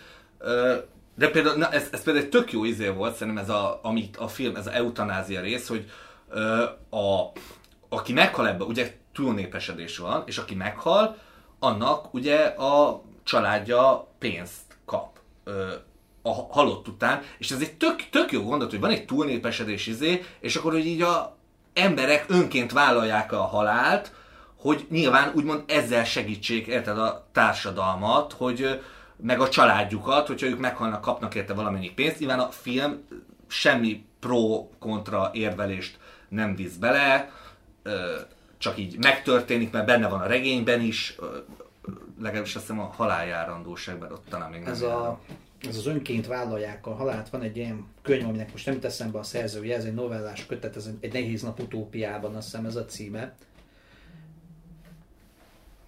És abban van egy sztori, szintén Amerikában játszódik, ami arról szól, hogy amint elérik az öregek azt a bizonyos szép kort, Mhm. azt a 70 évet, akkor az általuk megválasztott úton, módon megölik magukat, és ezt a család ünnepélyesen közreműködik ebben, és megünnepli. Tehát aki úgy akar meghalni, hogy egy, egy ladikban a vízre bocsátják, majd lenyilazzák tüzes izével, tüzes nyillal, az úgy fog meghalni, aki főbe akarja lőni magát, azt úgy. Tehát, hogy rengetegféle utóbb módon meg lehet, meg lehet öletni magad ebben a izében. És a sztoriban az van, hogy, hogy valaki, egy öreg úgy gondolja, hogy ő ezt nem akarja, mert tőle akarja élni az életét, és ezért konkrétan kinézi a társadalom, mert csak az erőforrás zabálja, és haszna, haszna nincs. Hogy ez valami ilyesmi. Ilyesmi mondjuk, e- mondjuk a izében, az zöld szójában nem tudom, hogy én nem tudom még mindig, hogy miért tettem. Én, én válaszolok a László eredetre feltett kérdésére, mert hogy ugye az volt, amire, hogy, hogy miért tehette ezt. És én azon gondolkodtam, hogy nekem lenne kedvem egy olyan világban élni, ahol egy olyan titkot felfedezek, amire ez az öreg csávó rájön. Nagyon nehéz szerintem erre a kérdésre válaszolni. Lassan oldjuk fel a spoiler tilalmat, mert szerintem ez az igazán érdekes. Meg a az, azért is, mert hogy ugye ő, szóval, hogy ő, ő mint, most nem tudom, hogy, hogy mondjam ezt, hogy elszenvedőként, vagy fogyasztóként ugye ré- részt vett ebben a, a dologban, de ő még ugye a régi világban Is. nőtt fel, volt, vagy élt, ahol még ugye, mit tudom, volt rendes étel, ami nagyon vicces, de komolyan a filmnek a leghatásabb jelenete, annyi, hogy Charlton Heston, meg a öreg színész, Eszik. a könyv, esznek rendes ételt, Azt amit tényleg Charlton Heston igen. ellopott a, a gyilkosság áldozatának a lakásáról, zöldséget, meg hús, mondjuk nem értem, hogy elhozott egy ilyen steaket, és abból valami, ahelyett, hogy rendesen Pörköltet. megsütötték volna valamilyen szutymákot. Na, az egy, az egy jó pörkölt lehetett, annyira megkívántam a pörköltet, mikor közben hogy- néztem éjszaka. És az, nyilván az, hogy megmutatja, hogy ezeknek az embereknek érted, hogy egy falat saláta e- e- megevése, amikor egész ilyen nyomorúságos kekszeket esznek, hogy me- mekkora öröm, az, az, az, az majdnem, hogy többet mond az egész filmben, mint a előtte-utána történő rohangálás, vagy az sincsen ugye ebbe a filmbe felépítve, amit mondta ez a könyv, én azt se értettem, és hogy ő most rendőrségnek dolgozik, vagy csak lakótársam, vagy együtt De élnek. neki dolgozik, mert amikor benn van a rendőrségen a Charlton Heston, akkor ott a rendőrfőnök, vagy a főnöke, vagy a vezető detektív, vagy nem tudom ki volt, az a felettes, akkor elmondja, hogy most már le kéne cserélni ezt a könyvet egy másikra, mert hogy egyébként nem, nem fogsz jól teljesíteni, mert hogy ugye ebben a disztópiában a rendőrök is úgy dolgoznak, hogy egyébként a megoldott ügyek után kapnak pénzt, és hát hogyha nem teljesít jól ez a segéd, akkor, akkor nem fogsz Na és ezt nem értettem, hogy a, a filmnek a főregényében, vagy a, fő, na, a filmben ez a fő ügy, amire nyomoznak. Azt mondják a Charlton Hestonnak, hogy hagyd abba a nyomozást, mert a fejesek leszóltak. De ő azt mondja, hogy nem akarja elveszíteni az állását, és ő ezt kinyomozza. De egyrészt, ha ezt nem nyomoznák ki, nem veszíteni el az állását, mert szóltak neki, hogy ne nyomozza ki. Másrészt meg ott van 139 másik megoldatlan ügy, amit mondtak, hogy ami nem lett kinyomozva, szóval ugye egész... Ö, Pontosan azért, és visszaté- visszakanyarodnék most egy picit ahhoz, hogy miért fontos, hogy legyen ennek egy normálisan megért háttértörténete, mert és most reagálva arra, hogy mennyire jó örültek annak, hogy esznek egy kis retket, meg egy kis levelet, meg egy kis eh, húst, hogy lehetett szerezni húst, meg, meg, meg eh, zöldséget is ebben a világban, keveset, de lehetett a kiváltságosoknak, hogyan? Tehát, hogy honnan van? Most teljesen elfogyott? Vagy valonnan lehet azért mégis importálni? Tehát, hogy nagyon nem világos ez az egész történet. Olyan, mintha, mintha azt akarná kicsit üzenni a film, hogy ez a New Yorki szituáció, ez igazából egy buborék, a külvilág az nem ilyen, vagy nem teljesen ilyen, csak New York, amit az, az, az a vállalat irányít, aki a zöld szóját gyártja. Ezért zöld minden, mert ugye ez a vizuális látványvilágának az egyik része, hogy a, az utca az egy tök Mármint zöld az nem a hő, nem így akar, ami elég fura, de hogy nem a hőhullámot akarták. Mondjuk A hőhullámnak meg a másik kérdés, mert hogy az meg benne se volt a filmben, viszont azt láttam, hogy ezek mi a reteknek izzadnak ennyire. Mindenki izzad ebben a izében, és közben meg nincsenek, eh, nincsenek ilyen, ilyen lenyhén öltözve, hanem fel van öltözve mindenki, mintha egy, egy jó, kedves kis Meg amit a lenne. világról mondasz, azért is fura, mert ugye, jó, ezek a rendőrök ilyen nyilván pro, pro szóval hogy nem a társadalmi ranglétre tetején vannak. De hogy így, akkor miért, miért ketten tudnak lakni abban a lakásban, akkor miért nincsen ott még, még két másik ember, akinek szüksége van lakásra, hogy, hogy úgy éljen, hogy a gazdagiknál, hogy a gazdagik, érted, hogy mindenki ott alszik a lépcsőn, de a gazdagok élnek ugye egymaguk a 200 négyzetméteres kondóba, nyilván az, az Meg, meg a rendőrök eleve miért élnek szarul. Tehát, hogy ők, a, ők tartják be a, a, a rendet, a, ők a biztonságnak az alappillérei. Tehát, hogy nekik valamilyen szinten kellene juttatásokat adnia. Ezek mégis... Hát de ez a juttatás, Hát de hogy most nekik is- van egy saját szobájuk legalább, Igen. míg másoknak meg csak egy lépcsőnyi helyük van. Hát igen, csak amikor em, például egy ilyen, szerintem a valóságban, hogy ott a rendőr, akinek az a juttatás, hogy van egy szobája, meg van mellette egy nyugdíjas, akit könyvnek nevezhet, elmegy egy helyszínre, ahol jó csaj is butornak számít, és jár a lakáshoz, több szoba van, lehet addig folyatni a vizet, ameddig szeretnéd, és a, az éj alatt állni, az, az rózsa alatt állni. Van rendes bőrbön viszki, nem ilyen, nem tudom milyen gumi abroncsból letőzött pálinka, ha, hanem minden van, akkor ott, ott azért szerintem lenne egy kis felháborodás, hogy ezt a, ezt, ezt a rendszert, amit itt ti élveztek, ezt mi garantáljuk, úgyhogy de, mi is de- kérünk legalább még De ez, ez, nem, ez azért fura, mert hogy a szegények, hogy nyomorúságosak mindig többen vannak, de hogy nem, most se, most se rohamozzák meg a lehet nagyon politikai, nem?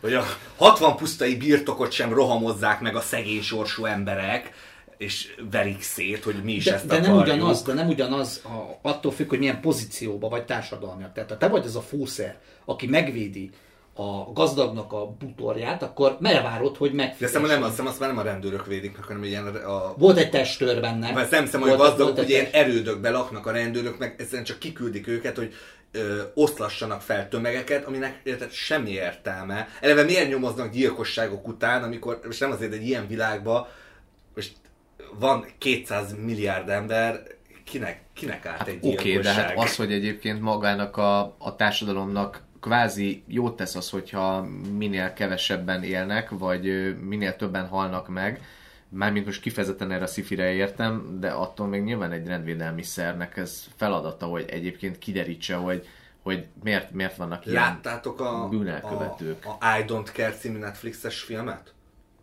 Nem. Még nem. A, ugye az arról szól, hogy egy nő ilyen csalásokat csinál, hogy ő Láttam. egy, egy, gyámügyes nő, Ja, és berak ugye öreg embereket, és akkor fölveszi utána nem tudom a juttatást. De elképzeltem, hogy ez milyen erős ötlet lenne egy ebbe a világba egy olyan emberről szólni, aki megöl embereket, és utána fölveszi utána a halálozási járadékot hozzá. És akkor, akkor lenne egy ilyen, egy ilyen morális izé, hogy akkor most ő Be, beszéljünk végre másról, mert Igen, már kicsit visz- úgy érzem, hogy körbe-körbe járunk. Teljesen körbe-körbe járunk, a, a bútorokat azt így kihagytuk, meg, Teljesen, meg, a, igen. meg, a, meg ezeket a könyveket is, mert hogy nem, nem értjük igazán, hogy nekik így mi a szerepük ebben a fura társadalmi létformában, szóval ez menjünk vissza, tehát hogy vannak nők ebben a, ebben a társadalomban, akik, mint ahogyan, ha kiveszel egy bebútorozott lakást, akkor történetesen ez a társalkodó nő per prostituált, per szakácsnő, vagy nem tudom ez a rendelhető lévő- orosz feleség, akit így megrendelsz az interneten. ő is ott van ebben a lakásban. Ö, Ö, és a világ legrosszabb romantikus szála van ebbe a filmbe. De konkrétan az történik, Ah. hogy Charlton Heston a gyilkosság után bemegy ez a bútornőhöz, ugye? És rögtön lefekszenek így egymással. És az elején még arra gondoltam, hogy ez biztos azért van, mert hogy a nőknek ebbe a világba ugye ez a Dolga, munkája. Ennyi, ért, igen, hogy ő tudja magáról, hogy egy bútor, bejön hozzá az idegen nyomozó, rögtön lefekszik vele, és bazdmeg a végén előadják, hogy ez a nő szerelmes ebbe a, a prostó, tahó, büdös rendőrbe, aki így szarul van megírva ez a film. Dani, mit gondolsz a bútorokról? Nagyon jó csaj volt a Igen. Na most már megint az irányba megyünk, nem hiszem el. Igen. De nem gondolok semmi. Én, én, én azért ennyit nem gondolkodtam. Ezekkel nyilván ez az, hogy vannak ezek a könyvek, mint, mint így a, az ősi értsd pár évvel ezelőtt, azelőtti tudásnak a birtokos, és ez nem tök érdekes, olyan tök jó gondolat, viszont nekem a, a, a Beavatott című, egyébként nem túl jó ilyen tini posztapokaliptikus film jutott eszembe, ahol ugye a világban az van, hogy van öt darab kaszt, amikben élnek az emberek, és ez a öt kaszt tartja fenn a, az életet különböző aspektusaiban. És ami inkább felvetődött bennem ennek a filmnek a kapcsán, hogy akármennyire is le van butítva ennek a társadalomnak a szerkezete, szegények, rendvédelem, meg az új gazdagok, azért ott vannak, akiknek nem tudom, akik a piacon árulják a szóját, vannak, akik a gyárakban dolgoznak, tehát hogy nem nagyon értettem amúgy én azt, hogy itt pontosan mi a társadalomnak a felépítménye. Ez egy demokrácia, vagy egy diktatúra, vagy egy ilyen cégek által ö, ö, irányított, nem tudom én micsoda. Ö, én nekem inkább az érdekelt nagyon, és szerintem erről lenne érdemes inkább beszélnünk, hogy az, hogy az, éle, az élelem, meg, meg maga az ételnek a hiánya, az ö, okozhat-e ilyen szintű ö, társadalmi széthullottságot.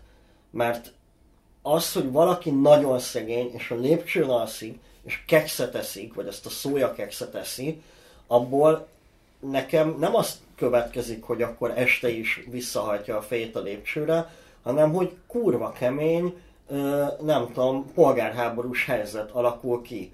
Tehát, hogy én nem tudom azt, vagy nem vagyok abban biztos, hogy egy ilyen élelmiszerválság az, hogy tehát, Nem tömegnyomort okoz, hanem háború. hanem há, igen, igen, igen, igen. Igen, mert hogy a filmből úgy tűnik, mintha az lenne, hogy egyébként mindenki elfogadja ezt a helyzetet, hogy amúgy szar-szar, de mondjuk zöld szóját azt meg lehet kapni keddenként. Nem szója, hanem planktonból készül. Hát hivatalosan, ugye planktonból készül, feloldjuk már végre a spoiler. Ugye, de a regényben akkor kedves- van rá hivatkozva. Oké, okay, Ja, akkor igaz, de- kedves hallgatók, most, hogy így már egy órája tart az adás, most föl, föloldjuk a 50 éves spoiler. spoilert, fóbiát, úgyhogy tekerjetek a végére, mert még fogunk kalandjáték kockázatot játszani.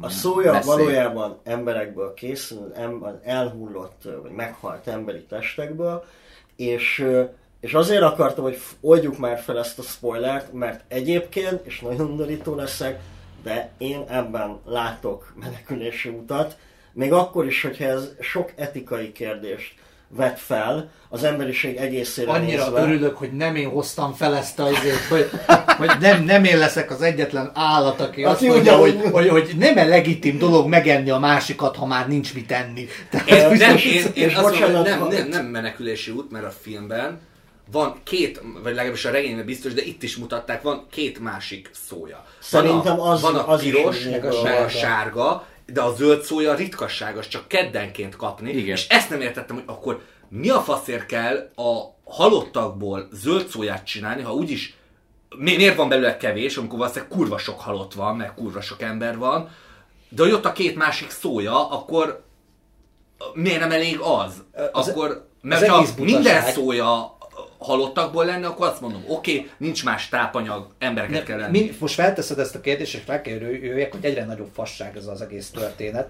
Mert hogy ezeket, ezeket a kekszeket ráadásul ingyen osztják szét. Igen. Tehát hogy hizott meg a vállalat, hogyha ingyen ad mindent, miért táplál adja. ingyen Mi- 40 miért- millió... De miért adja ingyen? Nem adja. De ingyen, hát oszt, ott, ott osztják, és az, az, Vásárolják, nem? Azt ingyen adták. szerintem te a Nem, vízre nem, gondolsz. te a mint vizet ingyen. osztották, mert hogy ahogy a Dani is mondta, emlékezz vissza, a piacon árulják a Igen. szóját Igen. a nénik. Igen. A, A, víz, szója a, az, a, ami... vizet, Aha, a, vizet, a vizet osztották ingyen. Persze vetődik fel a kérdés, hogy mivel van pénz az emberek, Igen. de szinte mindegy már ezen a ponton.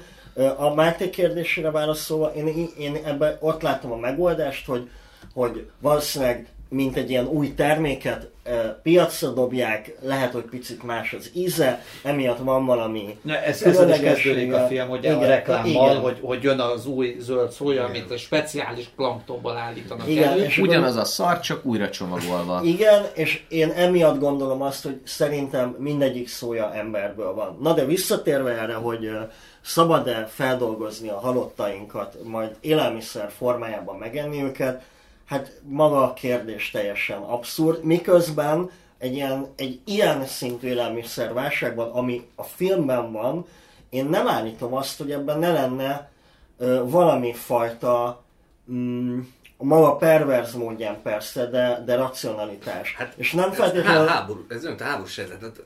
Ér- le, le, nem tudom melyik kik voltak azok, ugye több film is készült, akik lezuhantak ugye a repülővel, és most megették egymást, különben meghalt volna mindenki. Most halljon meg mindenki morálisan, vagy most aki megfagyott, úgyse lehet azzal a, én megmenteni. azért nem hasonlítanám feltétlenül össze, mert ott egy extrém túlélési helyzet van. Itt nem, persze ez is egy extrém Hát helyzet, hogy 40 emberiség millió ember éhezik, csak, csak valahogy az, én inkább abba az irányba tágítanám ezt a kérdést, hogy nem feltétlen arról van szó, hogy Robi barátunk a halálos ágyán még elmondja, hogy köszi, hogy csináltuk ezt a podcastot, nagyon jól éreztem magamat, mi pedig a következő podcast előtt ö, eszünk egy Robi pudingot. Én a mellehúsát vagy kérem. valami Meg, fogok halni. nem, nem fogsz meghalni, remélem. Ö, tehát, hogy Oké, hanem mi van akkor, utolsó gondolat először, mi van akkor, hogyha egyébként az emberi testnek a halála után mondjuk csak bizonyos részeit például növények táplálására használjuk.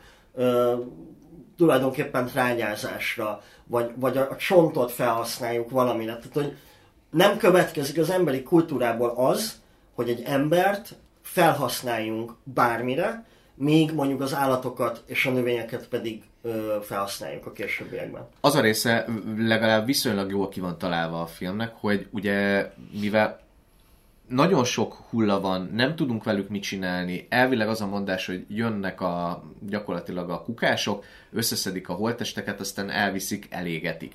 Tehát, hogy nincsen eleve az a fajta procedúra, ami napjainkban, hogy temetés, hamvasztás, nem tudom, bármilyen dolog, meghal ez a vállalati fejes ebben a filmben, persze a körülötte lévő két ember az így gyászolja magában, de egyébként nincsen semmilyen formalitás ennek a történetnek, hanem elviszik, és ö, ö, elégetik. Persze utána a film végén megtudjuk, hogy valójában feldolgozzák, és kaja készül belőle, de hogy nem az van, amit mondasz, hogy de a melle húsát kéred a Robertnek, hanem tényleg az van, hogy elviszik, feldolgozzák, és akkor nem tudod, hogy kit fogsz elfogyasztani, hanem, hanem valakit ebből.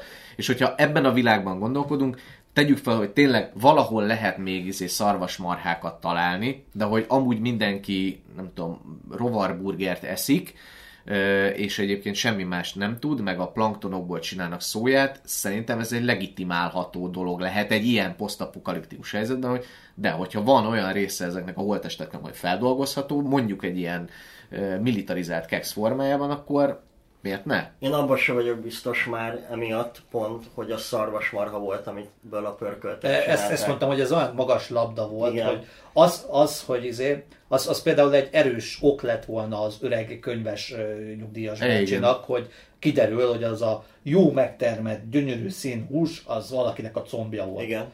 És akkor ezt megtudja, és mondja, hogy ilyen világban nem akar élni, ahol a jó pörköltet most már csak emberből lehet fogyasztani. Úgyhogy, úgyhogy begyalogol ebbe a, De a Screenix-es ravatalozó terembe, ami egyre egyben öngyilkossági izé, szoba is, és akkor ott meghal. Én nyilván a, a filmnek a, az egész helyzet miatt azért nem értem, hogy a, a utolsó egyik mondata, amikor Charlton Heston így lelövik, és mondja a rendőr társainak, hogy mo- mondjátok el mindenkinek, hogy a zöld szója emberekből van, mert én erre rájöttem, és utána mond egy ilyet, hogy majd, e, izé, majd tenyészteni fognak minket, mint a, a, a marhákat, és ez annyira nyilván olyan, hogy így ö, akart így valamit mondani a forgatókönyvíró, Mr. Greenberg, pocsékíró, látjuk, ö, és, de hogy, hogy miért, miért tenyésztenének bárkit? Hát tele van bazd meg az egész világ emberekkel, meg holtakkal. Épp az a probléma, hogy kurva sokan vagytok. Ki a fasznak tenyésztenének még több embert? Hogy, hogy olyan, olyan az egésznek így a, hogy beleraknak egy fordulatot, hogy, hogy gondolják, hogy itt ez a regény, ami arról szól, hogy milyen kurva nyomasztó lesz a világ, hogyha túl sokan lesznek a városokba, globális felmelegedés lesz, nem tudom, nem lesz vízellátás, mindenki túl sok lesz. Eszembe jutott egy ilyen nagyon nem politikailag korrekt a mai nappal kapcsolatban, mindegy. De úgy érezték, hogy kell egy ilyen plusz fordulat. éreztem, hogy itt valami történik a Máté fejében, ami valószínűleg nem a témával kapcsolatos, mert nagyon lassan kezdte felsorolni azokat a problémákat, amiről már nagyon Nem, a, a beszélt a regényben, a, a regényben a lázadás ilyen vének lázadása, hogy így a öreg emberek így, így kivonulnak lázadni, mert hogy nem, nem kapják Na meg most a társadalomban. egy gondolatot fejez már Na, na mindegy, a, hm, csak hogy ma meg békemenet van, és akkor ez így eszembe jutott. Mindegy, a, a, a lényeg, hogy ugye hogy fogták volna ezt a regényt, és így, így benne van ez a csomó téma, egy ilyen detektív noir filmben, de hogy ez nem elég, mert ugye ez a Majmok bolygója után készült, 70-es években abban volt egy kurva erős fordulat a film legvégén, és akkor nyilván egy Charlton Hestonos film, kell benne egy kurva erős fordulat a filmnek a legvégén, és akkor beleírták ezt a kurva erős fordulatot, aminek igazából így, szóval az a baj, hogy így ledöbben szereted, így, így jó, és akkor így így, szóval nem viszi tovább a gondolatot, nem ágyazza meg előtte sem kellően a gondolatot, mint a majmok bolygójába, a fordulat nem lezárja a filmeknek a gondolatiságát, ami van, csak így oda van baszva, és ez a baj ezzel a filmmel, hogy vannak olyan filmek, amik egyetlen egy fordulatra épülnek föl, de ha tényleg csak egyetlen egy fordulatra építed fel a filmet, szóval az, az lehet rossz. Egyszerűen, hogyha nincsen benne megágyazva, mert ott a sebezhetetlen a kurva jó film, tudod a végét, de újra nézed meg, kurva jó film. Most ezt újra néznétek ezt a filmet? Nem. Én annak nem, sem de... ajánlom, aki, aki szeretné megnézni. Nem, de nem, nem a végefordulat gagyisága miatt rossz ez nem a film, az, azt hanem, mondom, hanem hogy a végefordulat nem miatt. következik rendesen, nem az van, viszont hogy aláhúzza a dolgokat. Viszont uh, ugye, ha jól tudom, más azért csinált még itt házi feladatot, hogy megnézett olyan filmet vagy filmeket, ami múltban készült, jövőben játszódik a mi napjaink, és hogy erről akartok-e beszélni? Én, én elmondom, hogy én miről szeretnék ennek a filmnek a kapcsán beszélni, mert ez eddig egyszer nem betődött fel, hogy itt van három tök nagy téma, egyáltalán foglalkoztunk szerintem még ezekkel. A túlnépesedésen kívül a korunknak a élelmiszer ellátása, és az élelmiszer az, amit mi elfogyasztunk, annak a minősége vagy miensége, mert én ebben például látok párhuzamot a filmmel kapcsolatban, hogy megveszed a kilós csirkét, és egyébként a kilós csirkéből legalább 60% az valójában nem a csirke, amit megeszel, és a többi, és a többi. Ott van szerintem még az, ami, amiről én ennek például utána néztem, hogy a szója, mint a valóságunkban is létező élelmiszer forrás, azzal kapcsolatban megosztanak például a vélemények, hogy mennyire, mennyi, hogy a tápérték, ami benne van, az az ember számára hasznos, vagy, vagy nem. Egyébként azt hiszem, hogy én úgy tudom, hogy igen az, csak hogy van egy csomó olyan hatás is az emberi szervezetre, ami nem feltétlenül pozitív. És azért hozom be például ezt a, vagy azért tényleg vissza állandóan az élelmiszer kérdésre, mert lehet, hogy ez a film így konkrétan ezzel nem foglalkozik, viszont az, hogy 2022-re ö, hogyan eszünk, mit eszünk, és, és ezt egyébként milyen forrásból szerezzük be, az szerintem annyira, tehát nekem az nagyon ijesztő. És itt nem feltétlenül arra gondolok, hogy megölünk egy állatot azért, hogy megegyük vagy nem, hanem arra gondolok, hogy egyáltalán nem mindegy, hogy te Budapesttől 50 kilométerre egy gazdától veszed meg mondjuk a szarvasmarhát, vagy bemész a sarki boltba, és ott a lefagyasztott, egyébként rommá szteroidozott állatot eszed.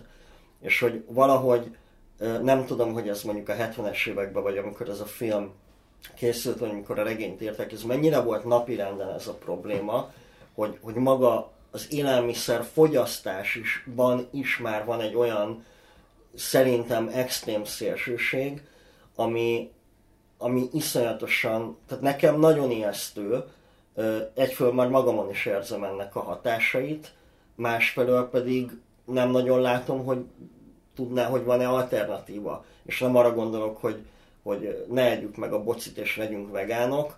Én mondjuk pont úgy vagyok ezzel, hogy alapvetően ilyen vega étrendem vagyok, és heti egyszer eszem egy fél csirke mellett, hogyha tudom arról, hogy egyébként mi a forrása.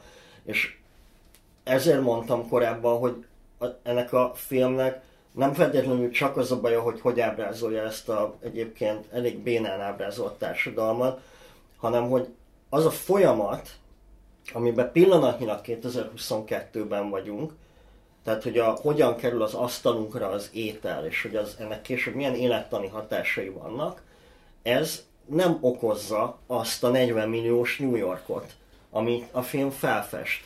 És én nem, emiatt nem tudom, hogy az hogyan, tehát hogy nem azt látjuk pillanatnyilag, mint ami a jelenünkben történik.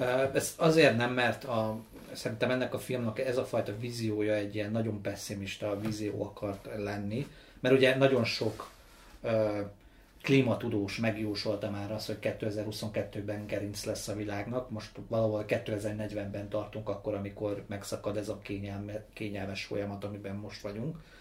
Legalábbis ezt jósolják, és elméletileg nagyon pontos, de nem akarok azért rémíreket kelteni itt a, a, a podcastban, csak hogy hogy attól még, hogy, hogy azt látjuk, hogy termeli ki például a húst a rendszer magából, mindenféle ö, ö, kacsa, liba, tyúk, marha tuninggal, meg disznó tuninggal, az nem jelenti azt, hogy nem érünk egyszer a végére ennek a történetnek. Az Már nem lesz, a nem lesz, mint, nem lesz uh, mit tuningolni. Na, ez egy nagyon jogos kérdés. Egyszer, egyszer el fogunk érni a végére, és az kellemetlen lesz, mert akkor már, akkor már deficit lesz. Ez a De már bocsánat, miből gondolod, hogy eljutunk a végére, hiszen Az, azért, mert, azért mert, mert ez az a folyamat az valós, hogy a, nem, nem, nem, nem konkrétan a túlnépesedésbe fog belerokkanni a világ, hanem az, hogy a népek mennek a nagyvárosok felé, és ott irgalmatlanul elkezdenek eh, fogyasztani és, és pazarolni. Hatalmas pazarlást tud kitermelni még Budapest is, több tonna maradék megy ki a kukába, amik használhatók lennének, lehetnek, lehetne őket enni ebédre, vacsorára, meg nem tudom micsodára, de nem, a legtöbb esetben megy ki a kukába. Egy plegyka csak, ha jól hallottam, hogy a mekis izét, a mekis kaját például nem lehet odaadni, csak úgy kiadni a konyhából a maradékot, amit ugye a nap végére elzárnak, hanem ezt muszáj kidobni a francba. Tehát az megy, az megy, megy, megy mind a lecsóba. Ezért vannak ilyen, ö, ennek a elkerülése véget men, ö, vannak olyan programok is, mint például Magyarországon már van ez a Máncs nevezetű applikáció, amiben a beszálló ö, éttermek, meg kávézók, meg minden, el lehet nagyon olcsó pénzért vinni a maradékot, ami megmaradt a... a, a, a... És ők felhasználják? Nem, ugye nem te, mint, mint a netpincéren, Nem, csak ez úgy- Rendez, rendez Ja. kaját, és elmensz, elmész érte, és a, az, ami ott van, ők azt elkészítik, amit, amit, amit tudnak belőle, és azt elviszed, és megeszed. Csak és nem azt választod ki, hogy nem tudom, kérsz egy girosztálat, vagy egy gombaó csirkét, hanem oda mész a kínaiba, és akkor ott maradt a nap végén, mondjuk délután ötkor három fajta főétel, és akkor te abból a rendes menüár Töredék. töredékéért választhatsz egy adagot, de teljesen egyetetek Robertel, hogy a, nyilván a túlfogyasztása alapvető probléma, és azt már azzal is, ahogy a klíma változással is, ahogy elég régóta, most ez csúnya szó, így riogatnak a, a tudósok, hogy egyszerűen a jelenlegi nagyüzemi állattartás föntarthatatlan. És hogy például ezért mondják, hogy a, egyszerűen a rovar, mint remek fehérje forrást, előbb-utóbb kénytelenek leszünk a nyugati világban is beépíteni a étkezésünkbe, mert egyszerűen az a, nem is a csirkek, de a marháknak a tartása egyszerűen nem, nem lehet. E- Egyszerűen fizikailag nem lehet majd föntartani, és nyilván az is lehet, hogy mondjuk benne van, hogy tényleg a városokban rohadt túlfogyasztás van, Ugye ennek a könyvnek is a bevezetője pont erről szól, hogy a milyen nagy százalékát fogyasztják el a, a városokban a erőforrásoknak. Nyilván lehet, hogy azt, hogy a nyugati társadalomban, most nem tudom, hogy ezt kiegyensúlyozza, de ugye közben meg mellette folyamatosan öregedő társadalmakban vagyunk, így a jóléti rendszerekben, szóval még nem tudom, bocsánat, Indiában, meg más helyeken ugye folyamatosan ugye egyre több az ember, egyre kevesebb helyen, hát mi azért így, így, így pusztulunk el így öregségünkre, így utánpótlás nélkül. Meg nem akarsz, nem akarsz gyereket vállalni, mert nincs annyi pénzed, hogy egyébként a saját élem, étkeztetésedet finanszíroz, meg még egy gyerekét, meg még fenntartsál egy lakást, meg egy autót, és közben még jusson időd boldognak is lenni, és nem állítom, hogy mindennek a, a origója az egyébként az élelem probléma, de az kétségtelen, hogy nagyon leegyszerűsítve és lebutítva, ez a nem tudom, hogy keleten, és ebben ugye minden beletartozik, ami keleten van, tehát emiatt nem tudom, hogy keleten, hogy mik az étkezési szokások, de azt mondjuk, hogyha csak Magyarországot nézzük, akkor szerintem az nagyon jellemző, hogy hiába vannak mindenféle ilyen, nem tudom, húsmentes, vagy, vagy szója alapú, vagy alapvetően vegán étkezési forradalmak, ezek önmagában azért nem oldják meg szerintem például az étkeztetési válságot, mert kibaszott drága, hogyha te egyébként vegán ö, akarsz kajálni. És nem azért, mert drágább a vegarépa, illetve drágább a vegarépa, de azért drágább, mert az ténylegesen Nincs olyan, hogy vegarépa, Most minden répa egy- vega, hanem hogy biorépára biorépa, gondolsz. Viszont, ö, viszont a maga, maga a nem tudom most, hogy mi van keleten. Tehát, hogy mondjuk keleten, ahol mondjuk nem esznek annyi szarvasmarhát, tehát mondjuk mondjuk az ázsiai, a távol-keleti országokra gondolok elsősorban, ahol nem esznek annyira, annyi szarvasmarhát, ott mondjuk van egy másik ilyen ö, ö, ö, természeti impact, amit okoz az, ahogyan ők élnek. Tehát az, hogy mennyi rizsföld van Kínában, és ezért mennyi ö, esőerdőt vágtak ki, hogy oda Aha. egyébként rizsföldeket ö, ö, telepítsenek, az ugyanúgy egyébként a, a mindenféle bioszférikus elemet bombázza az erdőt, az erdőben lakó állatokat, az egész táplálékláncot, ami ott található. Tehát, hogy a, az egésznek tényleg az az origója, hogy, hogy nagyon-nagyon sokan kezdünk lenni ezen a bolygón, és hát uh, itt többféle élelmezési para is van, ami yeah. nyugaton a, a, a túlzott állattenyésztés, Ö, és, és vannak egyszerűen olyan területek, ahol meg mondjuk... Szerintem nem a túlzott állattenyésztés, hanem a túlfogyasztás. Meg nyilván ez ilyen, ilyen, ilyen, kapitalista dolgokból is, hát ezt nem tudom, még pár éve nem tudom, láttam utoljára, és nem tudom, hogy hogy vannak, de hogy amikor mutatják, hogy magyar termőföldeken mondjuk így, így tonna számra mondjuk rohad meg az alma, mert, mert nem lehet eladni, mert mondjuk az import... Bele van kúrálva az alma közepére. Az import... Mi? Ne vágjátok ezt a mémet.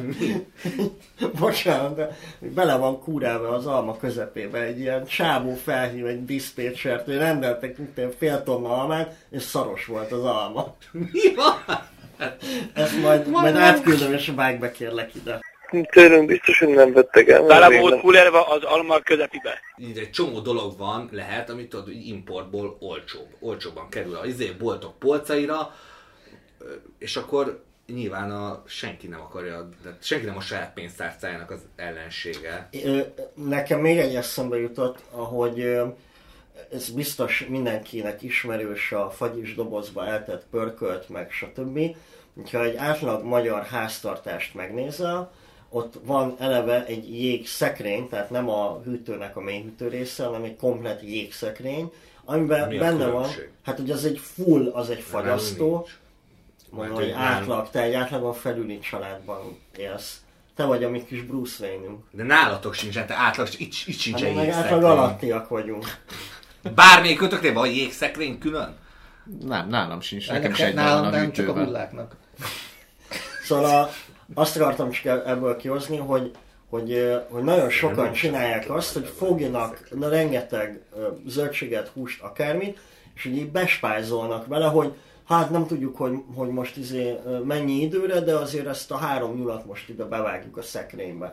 És már azzal, hogy ugye előre gondolván az életére bekészít három adag nyulat a következő három családi ebédre, már pont kettővel több nyu- nyulat vásárolt meg, kettővel többet öltek emiatt meg, stb. stb. stb. Tehát, hogy szerintem van egy ilyen iszonyatosan... De, ez de matemati- matematikailag ez így nem probléma. Nem, mert hogyha... E, itt, itt, csak az, itt csak olyan szempontból lehet ezt megközelíteni ezzel a három vásárlással, hogy valakinek nem jut.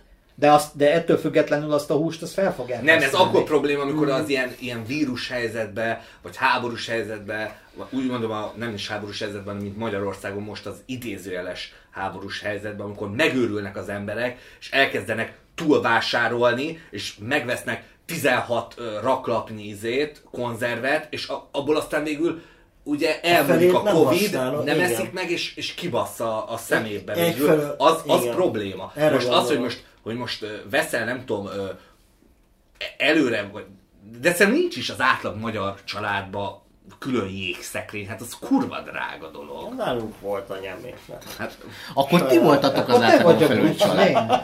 De érted, tehát, hogy én is nem, nem látok ebben feltétlenül problémát, amit mondtál, mert, mert az, hogyha én megveszek három nyulat, akkor az azt feltételezi, hogy oké, okay, majd valamikor fogok nyulat csinálni, és majd kiveszem a mélyütőből, de ezért nem fogok megint új nyulat venni a De, ba- ba- pont, boltban. pont az hogy miért nem akkor veszed meg, amikor tudod, hogy el akarod készíteni. Nem tudom, én mondjuk nem csinálok ilyet, de mondjuk el tudom képzelni, hogy lehet az a mögöttes gondolat, hogy most a három nyúl olcsóbb, mint az egy nyúl Igen. darabára, és inkább megveszem. Tehát úgy, ugyanez, amikor bemész a Tesco-ba, és akkor ott van, hogy, hogy ne ö, izé, Meg- egy csomag, ne, ne a négy darabos WC papírt vásárol, Vagy meg, meg a az, hogy most 12-t. van nyúl, most lehet venni nyulat, én szeretem a nyulat, megveszek három nyulat. Tehát, hogy a, Hát én nem fogom a, az a a három nyúl az előbb-utóbb a felhasználásra kerül a specifikusan a család részéről.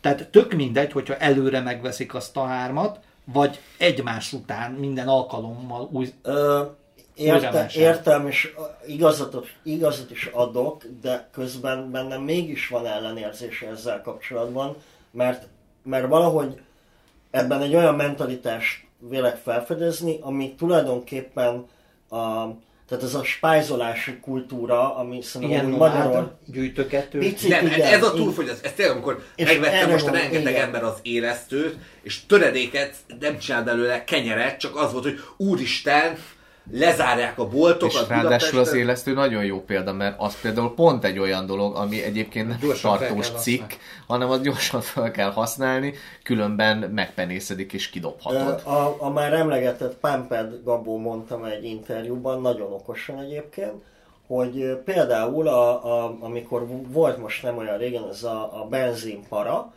ahelyett, hogy mondjuk kis közösségekben megbeszélték volna, hogy figyelj, ne pánikoljatok, menjünk kevesebben, menjünk egyesével, menjünk, szervezzük ezt meg, ahelyett ugye mindenki lerohant mindenféle benzinkutat, és így ennyi idő alatt elfogyott. És lehet, hogy valakinek jutott, valakinek meg egyébként a fele jutott, és volt, akinek meg egyáltalán nem jutott. És hogy ez szerintem egy tök jó példa arra, hogyha van egy olyan ö, társadalmi, nem is tudom, lehet, hogy ez nagyon naívan hangzik, hogyha van valami olyan társadalmi felelősségérzet az emberben, hogy lehet, hogy nekem most be fogom szopni, és nem lesz benzinem, de hát a Robertómnak ugyanúgy nem lesz benzine, hogyha én most elhappolom előle, akkor már, tehát hogy, hogy valahogy én ezt érzem az élelmiszerválság mögött egyfelől, hogy van egy ilyen társadalmi nem szolidaritás a, a, a másokkal szemben, vagy a más társadalmi csoportokkal szemben, és van ez a nomád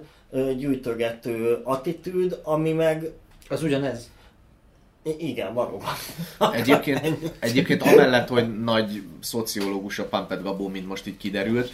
ö, Kollégák a Mátéval Igen, igen, igen. Egyébként erről, tehát hogy Nyugat-Európában vannak tök jó stratégiák, amik ilyen felülről szerveződő dolgok, tehát hogy államszinten kitalálták, hogy például, hogyha te, ö, azt hiszem, hogy nem akarok hülyeséget mondani, valamelyik skandináv országban van így, hogy ha te ö, behajtasz a nagyvárosba autóval, akkor neked kevesebbet kell fizetni a belépési díjként, hogyha egyébként tele van az autód. Ha csak egy emberként mész be a Ja, városba. emberrel. Igen, Jó, nem igen. értettem. Tehát, hogyha te szólóban beülsz az autódba, és behajtasz mondjuk Oszlóba, talán Norvégia volt, behajtasz Oszló városába, neked kell fizetned ö, valamennyi belépési díjat a városban. Nyilván ott például ez egy stratégia arra, hogy hogyan legyen kevesebb autó a városban. Drága belépni Oszlóba. De amint három vagy négy ember van az autódban, akkor már jóval kevesebbet kell fizetni, és ezáltal az agglomerációban összeállnak az emberek, és akik mennek be ö, érd alsóról Budapestre dolgozni, azok szépen összeülnek egy autóba, és bemennek. És nem négy ember megy négy autóval, hanem négy ember megy egy autóval. Ugye Amerikában is van ilyen olyan sáv, amit azok használhatnak, akik ugye többen ülnek egy autóban. Ö, nyilván nálunk is szerintem akarta, nem tudom, hogy a Puzsérék, vagy melyik párt, hogy ilyen dugó pénzeket ö, bevezetni, hogy a belváros bizonyos területére elképzelhetetlennek tartom Magyarországon. Egyszerűen szóval annyira megragadtunk így mentálisan a 20. Á, én, nem, én nem vagyok hajlandó ezeket elhinni, hogy, hogy ezek nem működnének. Tehát, hogy mindenki azt gondolta, hogy Magyarországon miért működne az, ami Londonban, hogy jobb oldalra állsz a mozgó lépcsőn. Érdekes most már így Általában azért ez. Nem, általában nem, csak az, baj, azért nem működik, mert először meg kell szavazni egy olyan ö, vezetőséget, vagy pártot, aki ezt, ezt megcsinálja. És, ne, és mivel nem szavazzuk meg ezt a pártot, aki ezt, ezt megcsinálja. De hogy igazából nincsenek erre sem stratégiák, tehát most így mondhatjuk, hogy hova szavazzál, de hogy én egyik oldalnál sem látom ezt a fajta várostervezési vagy országtervezési képet, hogy mi, mivel lehetne ilyeneket. Van egy csomó példa a külföldön, amivel tudunk béna példákat felhozni, ez is egy ilyen. Ne, senki nem lépi meg ezeket, mert hogy egyébként ezek kellemetlen Jó, dolgok. de igen, De de ez- Magyarországon azért nincs még erről szó, mert sokkal nagyobb problémáink is vannak jelen pillanatban. De hogy igaz, Mondj igen. egyet. Korrupció. Oké, rendben van, menjünk is tovább. Bocs, egyébként még van ehhez kapcsolatban, mert... Csak még, még egy utolsó gondolat ez az élelmiszer dologhoz, most például az jutott eszembe, hogy ha, ha az autós példádhoz visszakanyarodva, én például ö, látok abban valamiféle ö, megoldást, ez például nekem tök jó volt, amit most mondott a Robi ezzel az korrupcióval? applikációval. A korrupcióval mindenkinek Azt én nagyon szeretem a korrupciót, a, de most az applikációra gondoltam, amit mondtál, hogy, hogy éttermekből meg lehet rendelni a maradék alapanyagból készített kajákat, ez teljesen rám találták ki. Illetve az jutott még eszembe, hogy, hogy Bocs, akkor mondok még egyet, van olyan applikáció is, ahol ö, hamarosan lejáró termékeket tudsz megvásárolni. Tökéletes, Tehát, hogyha. Ha nem tudom, kacsahúst szeretnél enni, de olyat, ami holnap lejár, és valószínűleg azt ki fogják dobni, mert holnap lejár, de te meg pont most akarsz csinálni, akkor azt is így olcsóbban tudod megvenni. Mert csak, és azt akartam ezzel kapcsolatban, és tényleg én már nem akarok ehhez hozzászólni, hogy, hogy az autós példához visszakanyarodva, hogy én például nagyon szívesen gondolkodom abban, hogy mondjuk mi így négyen azt mondjuk, hogy minden hónapban X összegér megveszünk valahol vidéken egy darab mit tudom, tehenet, és mondtam egy példát, vagy egy fél tehenet, és akkor azt a következő hónapban mi ezt elosztjuk egymás között. Ugye akkor kapásból az van, hogy négyen osztozkodunk egy ételen, fixáron, de közben biztos forrásból, és nem az, hogy egy főre jutóan fizetünk rohadt ö, sokat a, akárhol a, a boltban. Tehát, hogy valahogy ez a, az, ami működik ezek szerint tömegközlekedésben, az még nem működik ezek szerint a élelmiszer megosztás, vagy az élelmiszer Az a- közös Az, felhasználás. mert azért, mert a tömeggyártás, meg a nagyüzemi gyártás az mindig olcsóbb, mint a kisüzemi. Hát a Dréhernek az alapsöre, vagy a Soproninak az alapsöre, amiből hektol, 100 hektolitereket főznek le, tele van nyomva, nem tudom, kukoricával, nyilván gazdaságosabb, olcsóbb, kerül nem tudom, 250 forintba, vagy 200 forintba a doboza. A kisüzemi sör, ami sokkal jobb minőségű, az nem tudom, 800-900 forint 3 liter. És akkor lehet mondani, hogy azért, hogy azért fancy és izé, de hogy ezek a kisüzemi sörfőzdék azért, szóval ez nem, nem Mészáros Lőrincek, meg Jeff Bezosok a tulajdonosai, hanem egyszerűen ennyiért éri meg nekik eladni, hogy profituk legyen belőle, és itt, itt nyilván egyszerűen ilyen ilyen, ilyen kapitalizmussal van a baj, és nem tudom, hogy mi a jobb rendszer, hogy lehet megreformálni, de tényleg az a baj, hogy van a csomagolásmentes üzlet, és akkor az tök jó, mert nem termel műanyag szemetet, meg stb. Nyilván kicsi üzlet, sokkal drágább ott bevásárolni, mint elmenni a spárba, és a csomagolt parizert megvenned. Hát figyelj, ez visszanyúlik oda, amit legelőször felvetettél, Dani, hogy igen, az van, hogy nagyon-nagyon sokan vagyunk, ezért eh, mármint a Földön nagyon-nagyon sok olyan gyorsan előállítható, de egyébként silány minőségű élelmiszer van a piacon, meg bármilyen termék. vagy meg igazából. bármilyen termékből is, de maradjunk a kajánál, nagyon sok a silány minőség, és, és e- e- ezek, e- e- ezek kell lehet valahogyan feloldani ezt a helyzetet, hogy hogyan, hogyan tudjuk élelmezni ezeket a dolgokat. Számomra teljesen megdöbbentő az, hogy létezik olyan intézmény Magyarországon, ahol megvásárolhatsz egy ilyen génmódosított csirkét, amit megveszel tojásként, otthon fölneveled, és 22 nap múlva ö, teljes ö, nagyságú csirke ö, nő belőle, lehet, Majd hogy levágod. 28 nap, nem 22, tök mindegy, de hogy egy nagyon rövid idő belül eléri azt a vágósúlyt ez az állat, hogy te otthon elkészíted. És nyilván az, hogy te hazahozhatod és ezt megcsinálhatod, az egy dolog, de hogy egyébként nagyon sok ilyen vágótelepen ugyanezt történik, hogy annyira tele van nyomva mindenféle olyan mesterséges cuccal, amivel nagyon-nagyon hamar elérik azt a vágósúlyt. Totálisan nem normális az, hogy egyébként bemész valamelyik nagy bevásárló mm, hipermarketbe, és megvásárolod az egy kilogramm súlyú csirke mellett. Tehát, hogy képzeld el azt a csirkét a valóságban, hogy hogyan nézhet ki az az ornehéz állat. Annak nem szólnál be. Az egy dinoszaurusz. Igen, igen. És És akkor nem mondanád, hogy de hülye vagy, milyen tyúkeszi vagy. és ahogy a, a 60%-ot említetted, igen, annak a 60%-a valószínűleg víz. Tehát Szerintem a múltkor ezzel voltam a konditeremben, ezzel az egy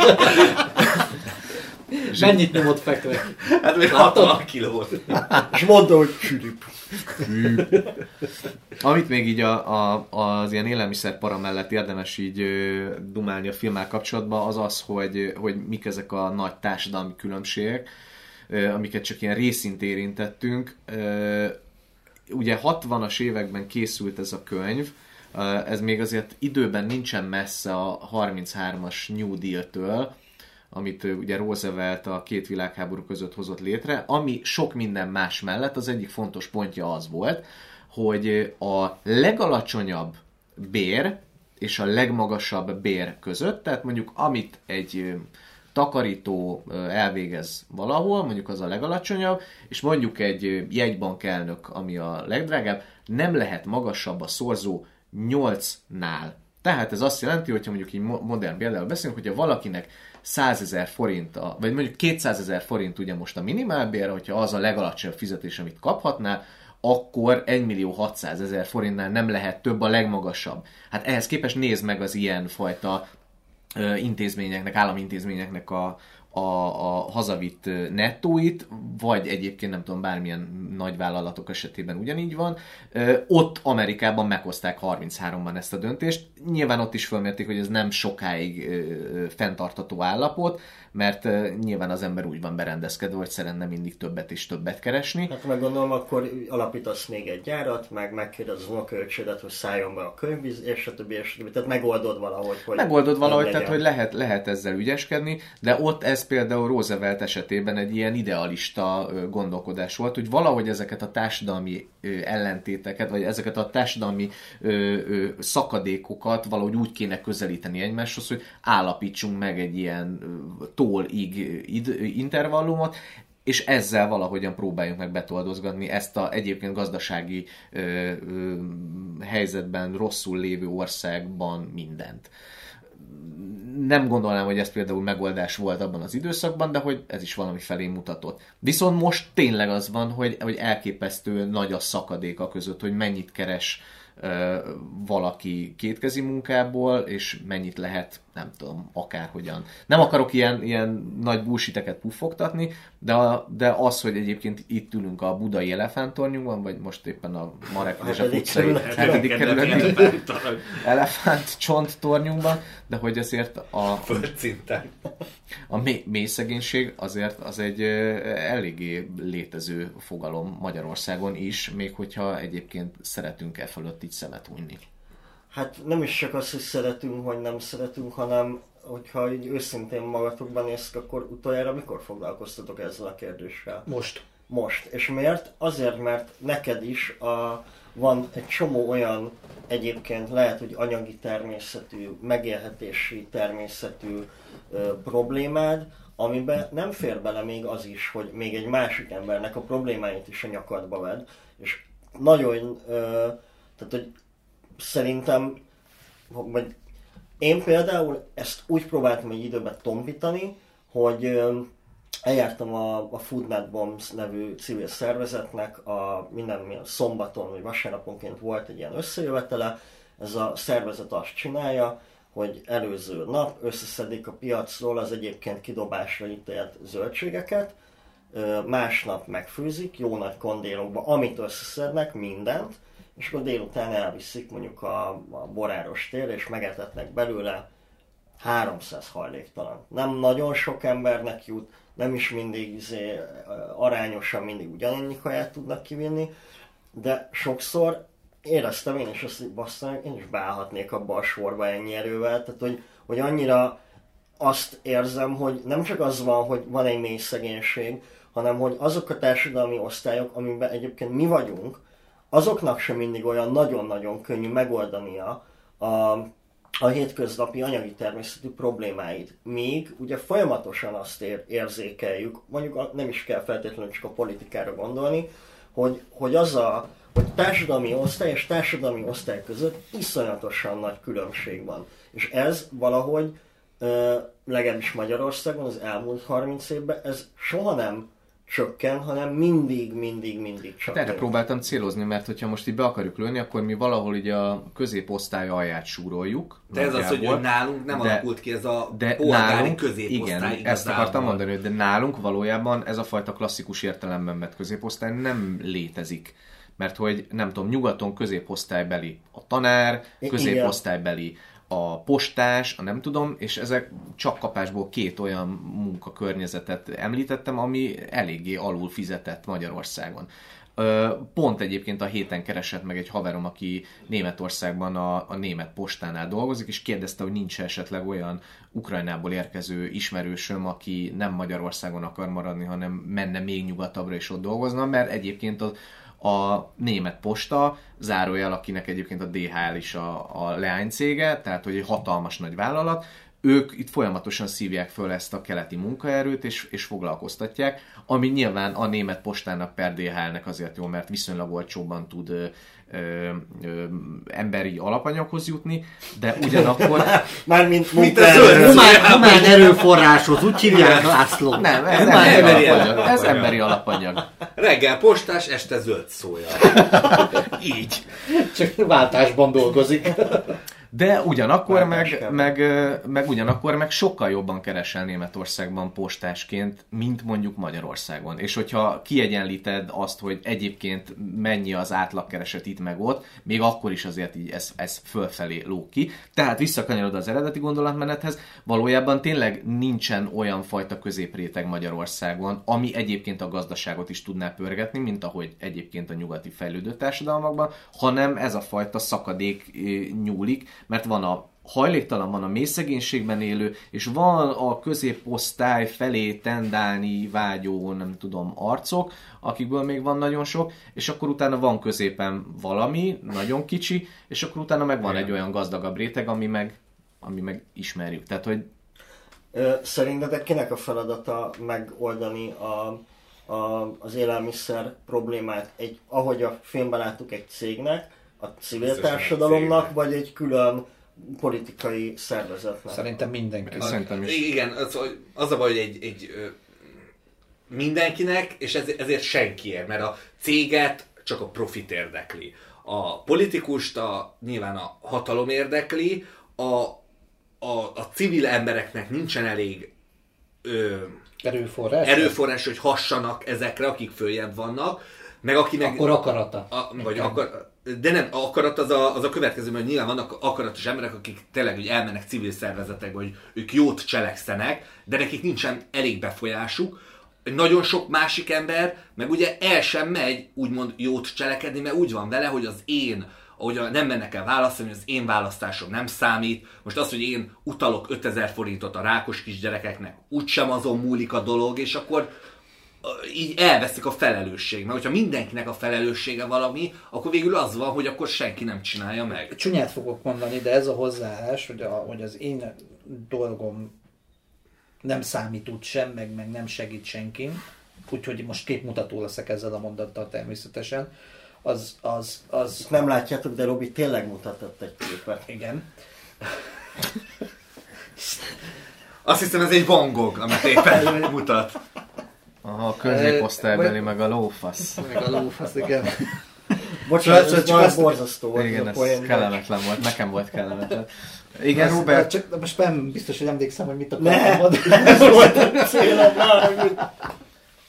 hogy azt, szóval azt akartam mondani, hogy ez, ez sokkal inkább szól a egyrészt a lustaság, másrészt meg a leszaromságnak a valamilyen szintű ö, ö, eltusolásáról. Tehát, hogy, tehát, hogy inkább racionalizálod azt, hogy neked nincs kedved menni, akár Igen. saját magad szemében is, hogy ne, az én szavazatom nem számít. A, a, én akkor se használok fa, papír szívószálat, meg nem tudom micsoda, nekem nem mondja meg, Az mert, ember- a, mert a cégek azok meg úgyis, Nem. úgyis, úgyis ezt Jó, csinálják ez- meg, hogy meg, meg, meg nem tudom micsoda, és inkább ezt mondja, és nem csinál semmit, és akkor, és akkor ott ugyanott tartunk, mint az Uroboros, amit már az előző adásban is mondtam, beleharapunk a saját farkunkba, és most nem, nem kellemesen teljesen leszopjuk magunkat, hanem, hanem, egyszerűen elindít, elindítunk egy ilyen, egy, egy, ilyen, egy ilyen körforgást, mert mi szépen lassan ezzel a hozzáállással, hogy nekünk ez túl kényelmes ahhoz, hogy ebből kilépjünk, elő, előállítjuk az igényt, amit a cégek meg kiszolgálnak. De nem, hát nem, ez, tényleg az ember kényelmes. Most gondoljunk bele, miért, miért vannak, most ezt nem tudom, szüleim szokták régen mondani, hogy régen nem tudom, a kólás üveg ugye visszaváltható üvegben volt nagyon sok. Ma már nem nagyon látunk visszaváltható üveget, műanyag flakonok vannak. Miért vannak műanyag flakonok? Mert nyilván a olcsóbb a cégnek, meg azért, mert kurvára kényelmesebb nekünk is megvenni a műanyag flakont és kibaszni, mint hetente visszajárni az üveg visszaváltóba. És ez egy klasszikus izé, szociológiai példa, amikor nem tudom már hol és mikor történt, hogy a társasháznak a belső udvarán, vagy a ház előtt megerőszakoltak, megöltek egy nőt, és mindenki végignézte az ablakból, és senki nem hívta a rendőröket, mert senki nem akar kellemetlen dolgokba keveredni, hanem az van, hogy látja, hogy vagy ha megyünk a négyes hatosan, és akkor látja valaki, hogy összeverekszik két ember, és mindenki abban reménykedik, hogy na majd a másik csinál valamit, nem az ő dolga e- ebbe beleszállni, és ugyanúgy, hogy az emberek nem akarnak kellemetlen, meg kényelmetlen Hát a saját kényelm. foglalkozni, főleg azzal, ha úgy vannak vele. Például, de mi is, most itt pofázunk, beszélgetünk már két órája, kimehettünk volna mi is tüntetni, de úgy vagyunk vele, hogy most az, hogy mi kimegyünk tüntetni, Az nem az, számít az, az, semmi. nem Tényleg számít, az nem számít bele a És, és milyen dolgokba, kényelmesen ülünk és itt, és beszélgetünk miért? erről inkább. És de, és számít, pontosan érted? ezért mondtam, hogy képmutató leszek, mert hogyha a vissza, visszanézek magamra, akkor rájövök, hogy én sem akarok kilépni ebből a kényelmi zónából. Engem is, már ott tart, hogy engem is zavar, hogyha folyamatosan csorgatom a vizet a csapból, meg hogyha halálok az zuhanynál, akkor folyamatosan ömlik rám a víz, konkrétan mindig elzárom, meg, meg nem tudom micsoda. Nagyon zavar, amikor azt látom, hogy a kenyér meg van, meg van penészedve ott. Hiszen azt meg ezért- is lehetett volna azt meg is lehetett volna enni, helyette viszont már megint rendeltem egy, me- egy izét, egy hamburgert, és e- egyszerűen nem tudom, mintha függője lennék a, a, a, en, en, en, ennek, a, ennek a kényelemnek, igen. Igen. és nem, nem, nem akarok, nem tudok ebből kilépni, pedig tudom, hogy ez lenne a helyes. És, minden, és ez még tényleg hozzászól az, hogyha most én elkezdek ez- erről, fel, erről lemondani, az nem fog érni semmit, mert 60 másik fogyasztótársam pedig leszarja ezt az egészet.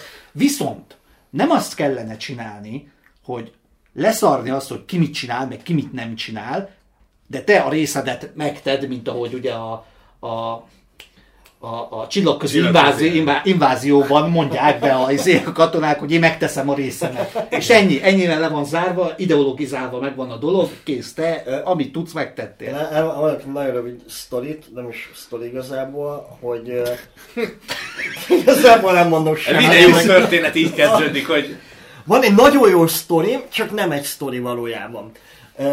Hogy egy ideje próbálkozok azzal, próbálkozunk azzal, hogy bizonyos élelmiszer típusokból ö, eszünk kizárólag. A, már én is a, a csajom.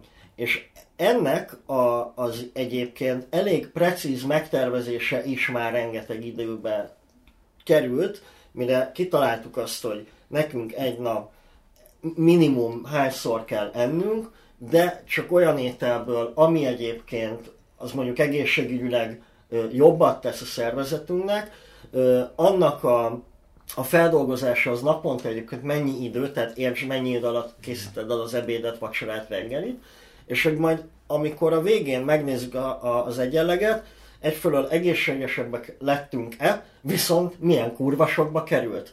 És hogy van egyébként... És milyen sok időben. És milyen sok időben. És van ennek, ez, ez lehet az, amit te mondasz, Robi, igazából, hogy én nem feltétlenül azt mondanám, hogy az ember, vagy nem csak azt mondanám így a pontos, hogy az ember lusta, és akkor emiatt még néha saját magával sem törődik, hanem egyszerűen ahhoz, hogy egy átlagos ember, és ugye az átlagosság alatt most nem a jégszekrény számától teszem függővé az egyéneket, de hogy egy átlag embernek a, a, az, hogy ő kiegyensúlyozott legyen, ö, akár így egészségügyileg, vagy társadalmilag, az nem csak, hogy nagyon-nagyon sok munka, hanem, hanem hogy nagyon kényelmetlen valójában. És, az, és nem az a kényelmetlen benne, hogy kimész az utcára izé, hajléktalan etetni, vagy, vagy rendelsz még egy burgert, vagy nem, hanem hogy a komplet életedet kell ahhoz átalakítani. Igen. Borzasztóan nehéz, Én ezzel például nagyon küzdök. És nem Hát azért, nem csak mert... ez van, tehát hogy a megszokásaid ellen is Igen. nagyon nehéz tenni, mert hogy igen, tehát hogy jaj, annyira körülményes nem egy kukába, hanem három kukába gyűjteni a szemetet, Tényleg a par, papír, meg műanyag. Igen, körülményes, persze, de egyébként meg jobbat teszel vele. Jaj, olyan egyszerű elmenni a, a Tesco hipermarketbe és ott megvásárolni mindent, persze, igen, ott megvan minden egyszerre. De egyébként meg, hogyha tennél ért, akkor lehet, hogy máshol jobb minőségű húshoz vagy zöldséghez juthatnál Igen, hozzá. de ezt meg ki kell várni ezt a folyamatot. Semmi sem garantálja, hogy ez jön. Illetve ez a, ez a fajta jó cselekedet, ez nem ad akkora inputot az Hát, önértékelésednek, bár, hát nyilván, persze. mint, mint, amikor, mint amikor elmész segíteni valami... ilyen kukák, hogy ma is jó ember voltál, László, De hogy nem a papírt a szelektívbe nem- dobtad. De nem az, és kaptad egy érted, jó mert hogyha elmész segítesz vala, uh, hajléktalanoknak, szegényeknek, árváknak, menekülteknek, bárkinek, akkor úgy hazamész, és ú, te faszám, azért, ma azért a Jóisten biztos, hogy bibor szívet adna nekem ma azért. Ki lennék, ki lennék tüntetve rendesen. Az, hogy nem elég, hogy kilépsz a izé zónából, mert ugye az nem kilépsz a, a, teljes safe space-edből, meg, meg, meg hogy e, olyasmit csinálsz, ami, ami, ami neked kényelmetlen, mert kényelmetlen. Ráadásul ráneveled magad olyas olyan dologra, amire te nem is vágysz, csak azért, hogy jót tegyél. Túl nagy árat kell fizetned ezért a jó cselekedért, jó cselekedetért, és nem jön vissza belőle akkora megerősítő input. Hát nyilván, mert tudod kinek fog ez jó esetben visszajönni? A unokáid unokáinak. Na hát, Ezt de, de, de, egy ember, de, de ez, ez. ember, ha nem is úgy gondolkozik, hogy kizértek el, dögöljenek De meg, nem, hanem, nem ha, mert az ember klasszikusan, hát az ember Egy kevesen, szociológus hallgasson. Ja, nem, jó az, ember ugye viszonylag rövid, szóval hogy kozmikus értelembe véve ilyen hangyafasznyi rövidségű életet élünk le, és Szakértő Pongrás és hogy, Máté. hogy az ember rövid távra van Csillagászatilag is pontos volt, amit Tehát a, a, izé és a, a, a, a, a pártok sem nyernek, zöld pártok, nem nyernek választást, mert hogy elkezd programot csinálni, annak majd ha elkezdenek csinálni, mikor lenne foganatja? Tényleg így 30-40 év múlva, hogyha konzisztensen csinálják, de nem, az embereknek az kell, hogy most kell a 13. havi nyugdíj, most kell az, hogy vala, nem tudom, hogy paterolják ki a korrupt réteget, szóval hogy azonnali megoldások kellenek Igen, de mindenkinek, legjobb. de az ember egyrészt rövid távon do- gol- gondolkodik, másfelől meg azt látja, hogy itt nyugaton élünk egy olyan társadalomba, hogy úgy érzi, hogy kurva mindegy, mert tényleg kurva mindegy, hogy én vagy az egész lakótömb szelektíven szedjük a műanyagot, ha közben a Coca-Cola cég meg így önti rá így a, a műanyagot a világra, és akkor az annyira kevés az egységnyi, ami, amit te tehetsz, az a, az a baj, hogy annyira minimális, Jó, nem akarok, nem akarok ebbe a izébe belekezdeni, hogy ha mindenki csak egy szemetet szed össze az utcáról, akkor... az tíz- is kurva meg kevés. minden csepp nélkül Igen. sekélyebb a tenger. Az is kurva kevés. De, igen, de közben, de közben kevés. ezek meg igazak. És szerintem ezeket persze nagyon utáljuk, meg közhelyek, meg de bassza meg, hogyha valaki amúgy legalább a saját környezetében nem kezdi el,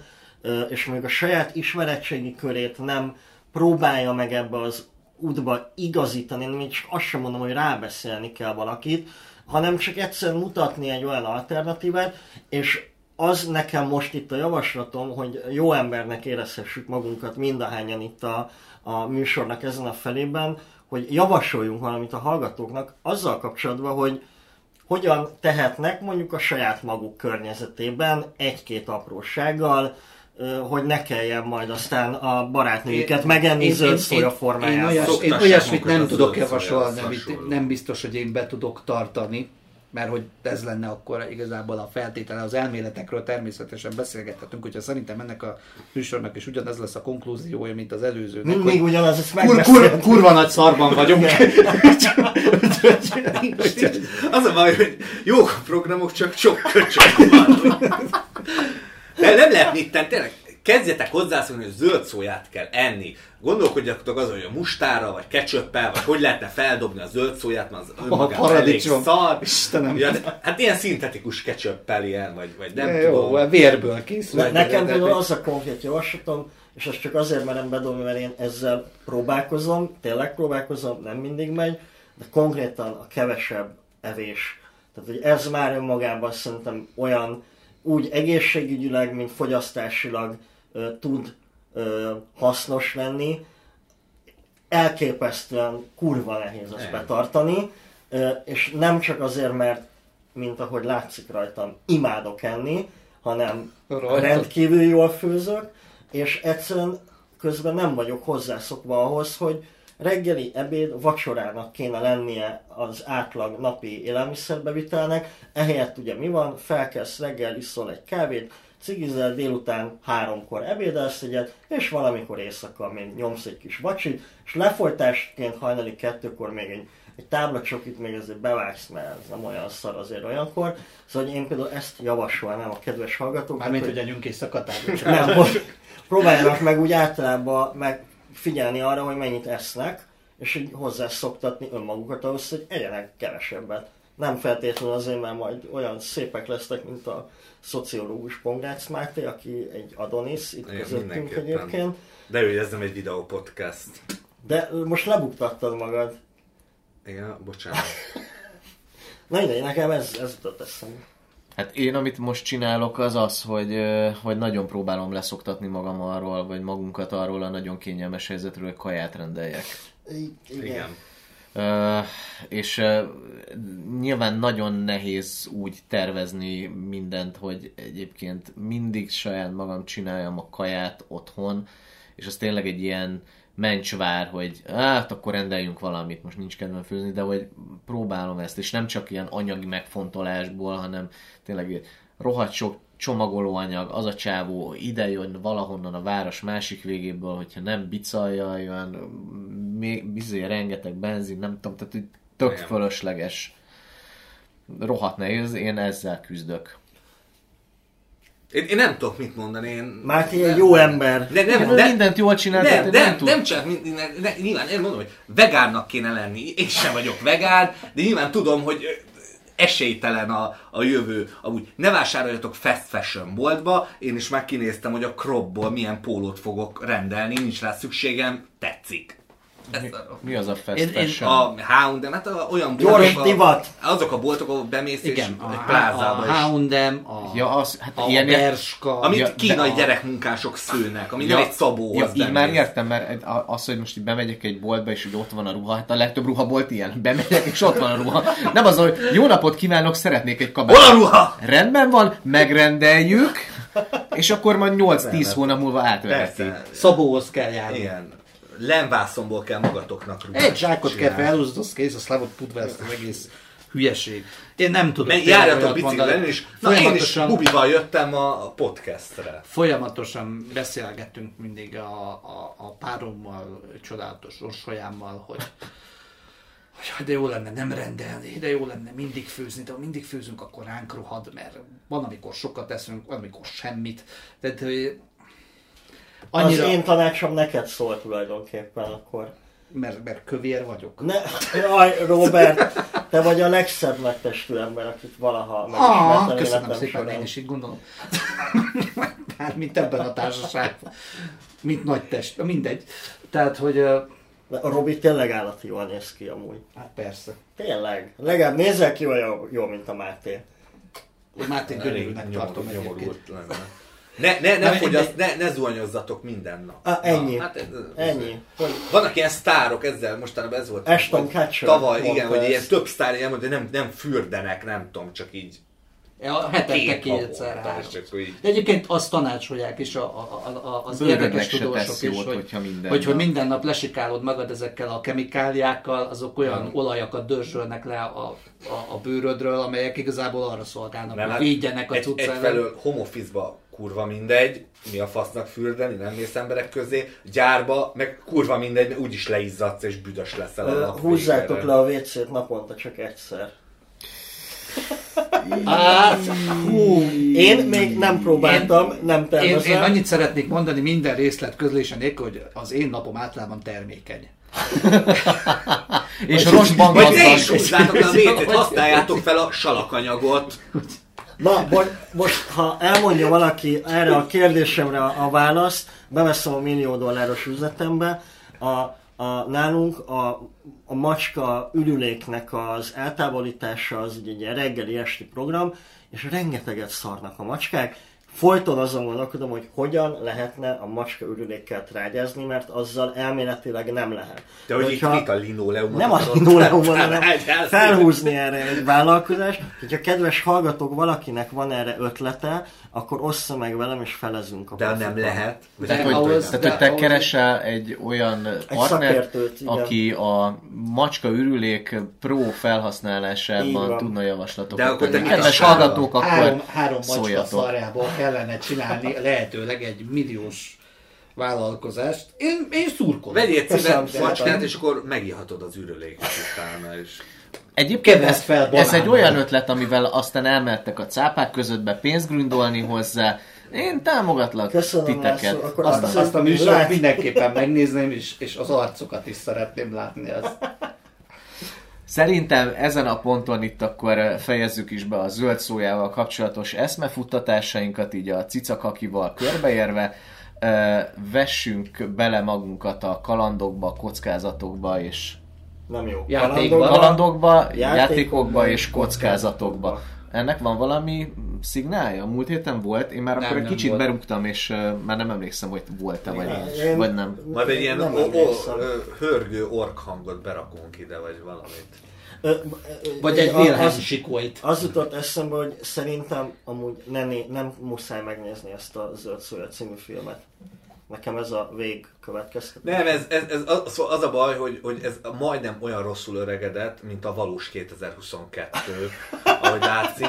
Szóval hogy tényleg az, hogy nyilván van benne egy csavar, meg akkor sci klasszikus volt, de hogy, hogy mai szemmel egyrészt nem sok olyan van benne, ami későbbi filmekben Ne nem lett volna. benne sokkal jobban, és mit, tényleg, mint e- ellenben például szerintem a nekem nagy kedvenc filmem a ö, Majmok bolygója, klasszikus, nem is mesél olyan jól a ö, fölvetett témáiról, meg mint egyszerűen film sem olyan látványos, vagy izgalmas, vagy szórakoztató úgy önmagában, mint egy műfai film. Én, én sem ajánlom ezt a zöld szóját semmilyenféleképpen, inkább nézzétek meg például megint a, a purge mert azt utána megnéztem, hogy lenyom, lenyomjam ezt az, új- ezt a zöld szóját, és meglepően tett szerettem másodjára azt a, az egész filmet, meg ugye a Ez koncepcióját. akkora állatság, Az de jó. Én, én nem láttam a purge az a fasság.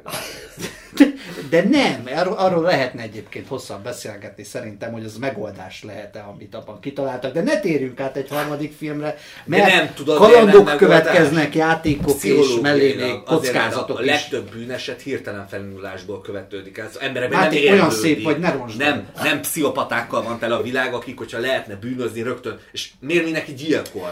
Tehát most a... Uraim, hamarosan kezdődik a kalandjáték kockázat. Lászlóval, Mátéval, Robertel és Dániellel. Átadom a szót Lászlónak. Szervusztok, kedves kalandozók! Eh, ahogyan már múlt héten elkezdtük, Jan Livingston Halállabirintus című örök klasszikusában fogunk majd bolyongani.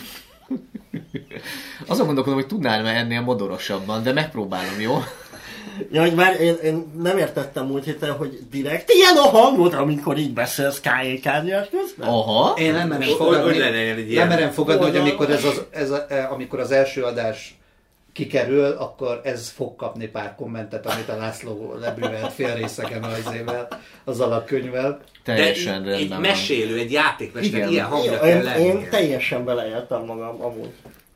Ö, fölelevenítem, igazából saját magam kedvéért is, mert nem mondtam a múltkor eléggé betankolt az, hogy azt se tudtam, hogy mi van, meg hogy milyen nyelven beszélek. Tehát a kalandjáték kockázattal, halállabirintussal játszottunk, amiben gyakorlatilag odáig jutottunk, hogy ti egy szemében főhősökként elmentetek egy labirintusba, ahol mindenféle ö, furcsa dolog vár rátok, ö, és hát ti nem pénzt fogtok nyerni, hogyha a végére értek, hanem életben maradhattok, mert hogy a Sukumbit nevű úriember, aki ezt az egészet kitalálta, ő ö, ezzel büntet majd titeket. Ö, Ugyanis az Alanzia bérgyilkosaiban megöltetek néhány bérgyilkost, akit nem kellett volna, az egy korábbi kötet. Ö, És ebben a bizonyos labirintusban nagyon-nagyon messzire nem jutottatok, Ö, ö, vizet ihattatok volna a meleg labirintusban, de nem tettétek meg. Ö, Volt valami előttetek, ami meg is bögdöshettetek volna, de inkább átmásztatok rajta, úgyhogy nem tudjátok, hogy, hogy mi volt az.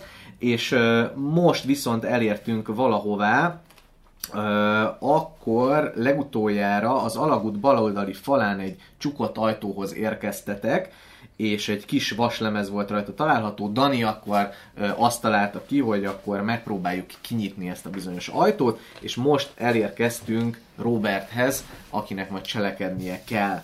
Tehát, a kitáruló ajtó mögött egy kis szoba van, de mielőtt felfognád, hogy mi történik, már zuhansz is. Hoppá! Hoppá! Egy gödör volt az ajtó mögött, amit nem vettél észre. És csak úgy bementem rajta? De egy állat vagyok, öcsém. Vesztesz négy életerőpontot. Hú, várj, akkor azt írni kéne. Várjál, itt van, mert ugye ezt így digitálisan írtuk is. Itt légy szíves, törölt ki a... Illetve szalagképet. Törölt, hol maradjon ott?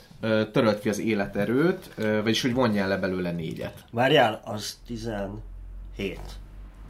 Ugye? 21 volt? Igen. Akkor Nem. De. Ja, de. A falak durván vésettek, bőven van a kezednek és a lábadnak kapaszkodó, könnyen ki tudsz mászni, szidod magad hevességedben. Ezt meghallgatjuk? Ezt hogy... meg, megtört. Ú, hogy a kurva, én, már az anyám, hogy ott verte volna vele, hogy, hogy lehetek ilyen tajgetosz pozitív? És megfogadod, hogy a jövőben óvatosabb leszel, amikor belépsz valahová. Óvatosabb leszek legközelebb. A jövőben. Mielőtt belépek egy ajtón, mindenképpen megnézem, van-e padló. Benn a szobában két vaskampót látsz az ajtóval szemben lévő falon. Egy tekercs kötél lóg le az egyikről. A hátizsákodra rakod, majd átugorva a gödröt, távozol a szobából, és északnak fordulsz. Lapozz a 326. oldalra. Hát én azt hittem, hogy itt azért nem vár dolgok fognak majd történni, de egyelőre Van nem. egy kötelünk, írt fel, hogy Jaj, van, tényleg. van, Van egy kötél. Kötelező. Robert, előtted az alagút élesen balra kanyarodik, Hmm, bal oldal. Befordulsz a sarkon, és szinte beleütközöl két vad kinézetű orkba. Bocsánat, ho, mi hol észak fele Mármint, megy. hogy- Nem, az, előtted az alagút balra, Balra kanyarodik. kanyarodik. Igen, jó. Befordulsz a sarkon, és beleütközöl két orkba. De vad, vad kinézetű? Vad hogy ki- vad kinézetű. Általánostól is eltérően? Igen. Általánosnál is Mert hogy, mert hogy ezeknek ilyen malat. Hát igen, hogy a orkok eleve elég vadak. Hogy, hogy mennyire, mennyire vadak. Hát ez, ezek nem ilyen ordinary uh, orkok, hanem. Orkdeneri. Orkdener. Extra ork deneré. Annyira vad kinézetűek, hogy láncos buzogányaik is vannak. Ú, várjál, mert itt nekem közben így De azt nem kell rajzolnod, hogy orkok is vannak. nem az orkot, hanem hogy most megtörtént az, amitől tartottam. Nyitnom Mi- kellett Miért a legszélére kezdted el rajzolni a térképen? Ezt már múltkor is megbeszéltük, azért mert nem volt Jótékonyan nem beszéltünk róla, igen. Jó. Szóval Menjen nekik, Robi. Teljesen váratlanul ér a felbukkanásuk, és ahogy előrántod a kardodat, egyikük felé lendíti a buzogányát. Dobj egy kockával. Bájos asszisztensemet, Dániát okay. megkérném, hogy dobjon a Mivel kockával. veszélyben vagyunk, a piros kockával dob. Jó. Hát Három. Ez, hát ez egy hármas. Ha hármat vagy négyet dobtál, lapozza 189. oldalra. Rossz hír. És szerintem ez, ez, ez, ezzel el is buktuk. Pofán találtak egy buzogányal, és vége a karriernek. Az ork láncos buzogányának tüskéje fájdalmasan belemélyed a bal combodba, vesztesz három életerőpontot. Hú, Nem, nem, nem, nem indul jól ez, a, ez az eheti. Hátra tántorodsz, de időben visszanyered az egyensúlyodat, és véded magad. Az alagút szerencsére túl keskeny ahhoz, hogy mindkét ork egyszerre támadjon. Küzdj meg velük egyenként, Máté. Jó, hát küzdjünk. Oké. Okay. Hol vannak a orkoknak a adatai? Az a... első ork ö, ügyessége 5, az életereje 5, a második orknak 6 az ügyessége, az életereje pedig Ott van ilyen ellenséglap, amit föl tudsz írni? Van. Sem. Úgy van.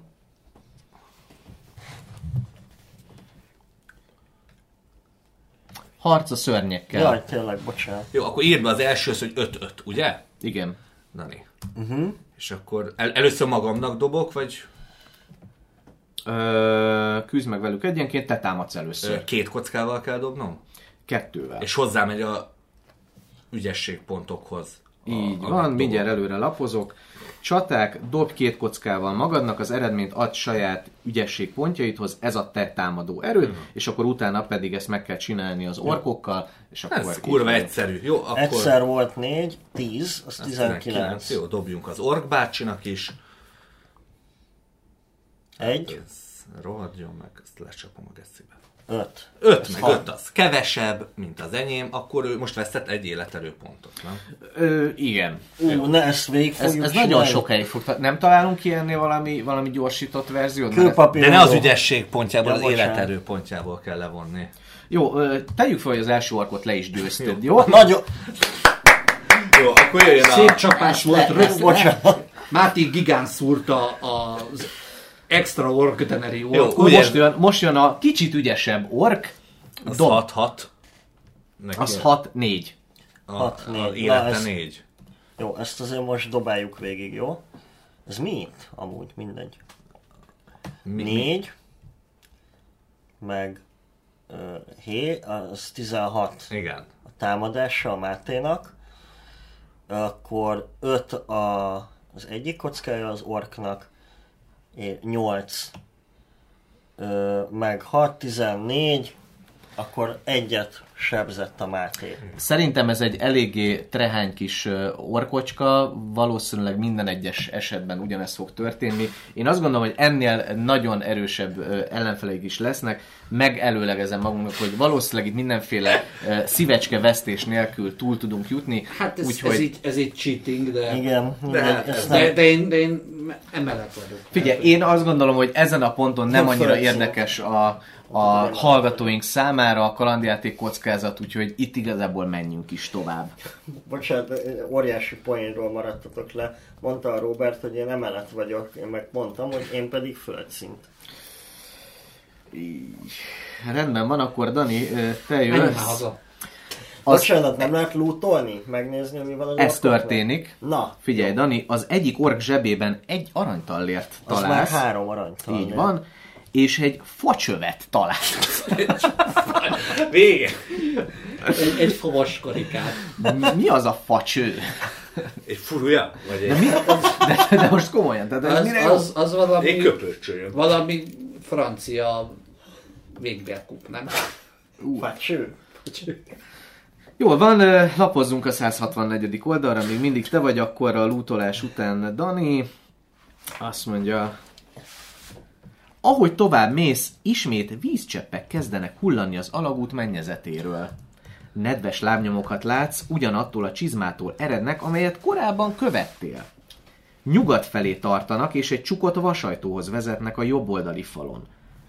Ki Tehát- akarod nyitni, vagy inkább tovább mész nyugatnak? Tehát magyarán erre megyek tovább? Hát most valamilyen irányba rajzolj ott egy, egy újabb irányt, és vagy nyugat felé mész tovább, vagy bemész egy ajtón. Ja, ja, hogy az nincs meghatározva, hogy a folyosóhoz képest hol van maga a nyílás. Ö, Egyik van nyugat felé, a másik meg az ajtó. De épp nyugat fele megyek eleve. nyugat, Ahhoz képest is nyugatabbra mész a... a jobboldali falon van egy, Na. tehát hogy most ahogy haladsz, a jobboldali Jó. falon az a bal, Ha, vigyázz, ha kinyitod az Nem, ajtót, ez az, a jobb, hiszen erre ha, megyek. ha kinyitod Ja, az ajtót, jó. az már keleti nyitás lesz. Nagyon Kell szép. hozzá egy új papír, akkor inkább ne arra menjünk. szóval bemész, vagy inkább tovább mész. Bemegyek. Hú, de bátor, mert megint a Robert fogja megszívni. Azt mondja, hogy ki akarod nyitni kettő. Azért nem 99. fogja megszívni, mert a Robi már tudja, hogy mindig meg kell nézni, hogy, hogy hova lépünk, ha bemegyünk egy szobába. Az ajtó egy tágas szobába nyílik. Hoppá. Meglepő fordulat. Van padló? Döbbenten pillantod meg egyik vetétársadat, aki szemmel láthatóan véres halált halt. Hál' Istennek nem nekünk kell megölni. Az egyik barbár volt az, hosszú vasszögek szúrták keresztül, melyek a padló egy felcsapódott darabjából állnak ki. A földön egy csomó szemét és limlom átszázza a rejtett zsinort, amelyre a barbár ráléphetett, kioldva ezzel a szöges padlódarabot.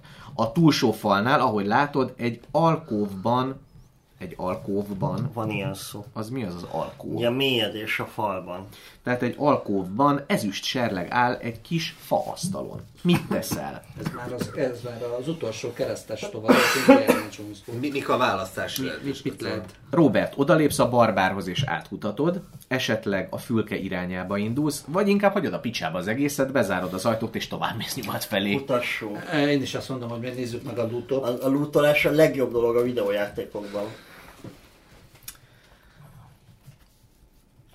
A barbár övén lógó erszény üres, Máté. Hát, hogy rohadna meg akkor. Istenem, csóri. Csak némi ruhába csomagolt, fura kinézetű, szárított húst találsz. Na, a zöld szóját azt elrakom mindenképpen. Nézd csak, van egy kis... Mit teszel? Megeszed a szárított húst? Esetleg ott hagyod a húst és a fülkéhez mész? Vagy távozol a picsába és mész nyugat felé? Nem lehet elrakni. Nem lehet elrakni a Most eszem, húst. most Nem. eszem meg csak. Nem. Vagy megeszed, vagy ott hagyod. Megegyem a zöld szóját. Én azért Biztos mondanám, kap hogy- életpontot. Nem? Igen, Szerintem ezért- is, ezért szerintem is. Együk meg a zöld szóját akkor. Burkolt be azt a békönt, ami ott volt a vezérben. Az étel olyan gyógyfüvet tartalmaz, amelynek megnövelik az erődet. Nyersz három életerőpontot. Nagyon jó. De ugyebár, mivel most ne, ne, ne javítsd át, mivel hogy az eredeti életerőpontjaidat nem tudod tovább növelni. Nem is De értem. nem, nem, hát azóta vesztettünk. ugye egy 21 csomó. volt. Vesztettünk, Igen. 21 volt, vesztettünk. Á, 14 lement rá, Ja, és most oké. 17 lett. Azért. Akkor jó. Ha eddig még nem tetted meg, oda sétálhatsz az alkóvhoz, vagy távozhatsz a kamrából. Hát Alap. én, én, én, én, oda mennék az alkóhoz. Most azon okoskodom, hogy a csapda már kinyílt. Megölt ezt a szerencsétlent. Lehet-e még egy csapda? Lehet. Hát ugye azt írja a, a, a könyv, hogy szeméttel van letakarva valami zsineg, vagy Igen, ugye? abba akad bele, és akkor fölcsapódott ez a, ez a az, csapóajtó. az nyilván a csali a maga a, az a kehely, ami ott van ebbe az alkóba. Hmm. De az... az, Azzal oda csalogatják, és akkor az a... igen, de a Márton abban igaza van, hogy hát már ez aktiválódott, tehát nem hiszem, hogy még egyszer bekapcsolnak. Hát most normális esetben, ugye, most nyilván azt csinálna az ember, hogy van ez a facsöve, Valóságban. és akkor azzal így ki, kízélnél, érted, a, a földet. A, Ö, a, ilyen, ilyen, ilyen csapdadetektorként. Igen. Szóval, hogy én, én, én Na, ezt, végre tudjuk, jó a szóval facső. én ez, ezt csinálnám, de most ahogy a játék mondja, én oda megyek a izéhez, a végzett serlegéhez, Én nézzük meg, nézzük és ha, meg. ha be, belehalok, az nem az én gondolkodásomnak a hibája, hanem a játékmechanikai hiányosságok miatt fog ez A történni. grafikája nem volt túl jó. Oké, okay. Dani. Lassan átsétálsz az alkóvhoz, és közben körültekintően átvizsgálod a padlót a botoddal. Majd előveszed a facsövet is. Nincsenek-e újabb rejtett csapdák? Látod, hogy a serlegben vörösen csillogó folyadék van. Mit teszel? Megiszod a vörös folyadékot, ott hagyod a serleget, vagy távozol a kamrából, és visszamész nyugat felé. De az milyen geciség lenne, hogy leraksz egy mérgezett folyadékkal teli serleget, és még csapdát is raksz köré, hogy ne érjék el, és a... Én azt mondom, hogy, Ez így lenne a hatékony egyébként, hogyha embereket akarsz mindenképpen. én azt mondom, hogy egy, egy életünk, egy halálunk, bele kell inni abba a folyadékba. Jó, eddig túl Plusz, szerencsések. plusz volt ez ebből már probléma, hogy ki voltunk száradva. Igen. Egy jó száraz vörös bortól, csak még jobban kiszárad az Hát az alkohol Eleve amúgy is a dehidrálja. zöld szója után így kiszáradt. De igen, én- én az- nem nem a szári- Jó, ez rossz a szájunk, ize, megkóstoljuk a izét. Legyen így. Robert, a serleget felemelve működésbe hozol egy rugós reteszt, Erre miért nem gondoltunk? Dehogy nem gondoltunk. és egy dárda vágódik ki a faasztal lábából. Van ott egy fasztal. Ezek szerint tett próbára a szerencsédet. Tegyük próbára. Jó napot! Nyom meg a space-t. Aha, azt mondja, dobás. Igen. És hogyha többet dobsz, mint a szerencséd, vagy hogy van? Mindjárt megnézem az Hát elején. valami Szerencsepróba. nagyobbat vagy... Igen, általában az, hogyha Ha az összeg ugyanannyi vagy kevesebb, mint a jelenlegi szerencsepontjaid, akkor szerencséd volt. Ha magasabb számot dobtál, mint a jelenlegi szerencsepontszámod, akkor bal szerencséd igen, volt. és kettővel kell dobni. Ugye. Igen. Akkor kidobtunk egy négyet, hát ez hat. Hat. Akkor szerencsé. Volt. Hoppá. Szerencséd van, lapozz a 105. oldalra. Azt mondja, jók a reflexeid. Köszönöm. És gyorsan félreugrasz, Ez sokkal of Duty. a dárda elzúg melletted, és a szemközti falba fúródik. Látod, hogy a serleg a földön hever, és a vörös folyadék patakokban folyik szét a szürke kövön. Legalább a serlegnek hasznát veheted, ezért a hátizsákodba rakod. Erre azt mondom, a kurva anyám. Hát végül is azért mégiscsak nyertünk egy... Én, én, én, én számítottam erre, hogy őszinte legyek. Mivel most már mindent átnéztünk a teremben, ezért tovább megyünk nyugatnak, 83-as irányba. Még mindig nem volt akciód, úgyhogy még mindig te maradsz. Az átjáró hamarosan egy elágazáshoz Na vezet. végre, rajzoltak egy újra, újra egy papírra. További lábnyomokat veszel észre a földön, legalább három párat, amelyek a déli átjáróból északra tartanak. Tehát a déliből ész, tehát arra. Igen. Jó. Úgy határozol, hogy követed őket, lapoz a 37-esre, úgyhogy még mindig te maradsz. Tök jó, és tényleg új lapot kell venni elő. A folyosó egy tágas barlangba vezet, amely sötétebb, de sokkal szárazabb is.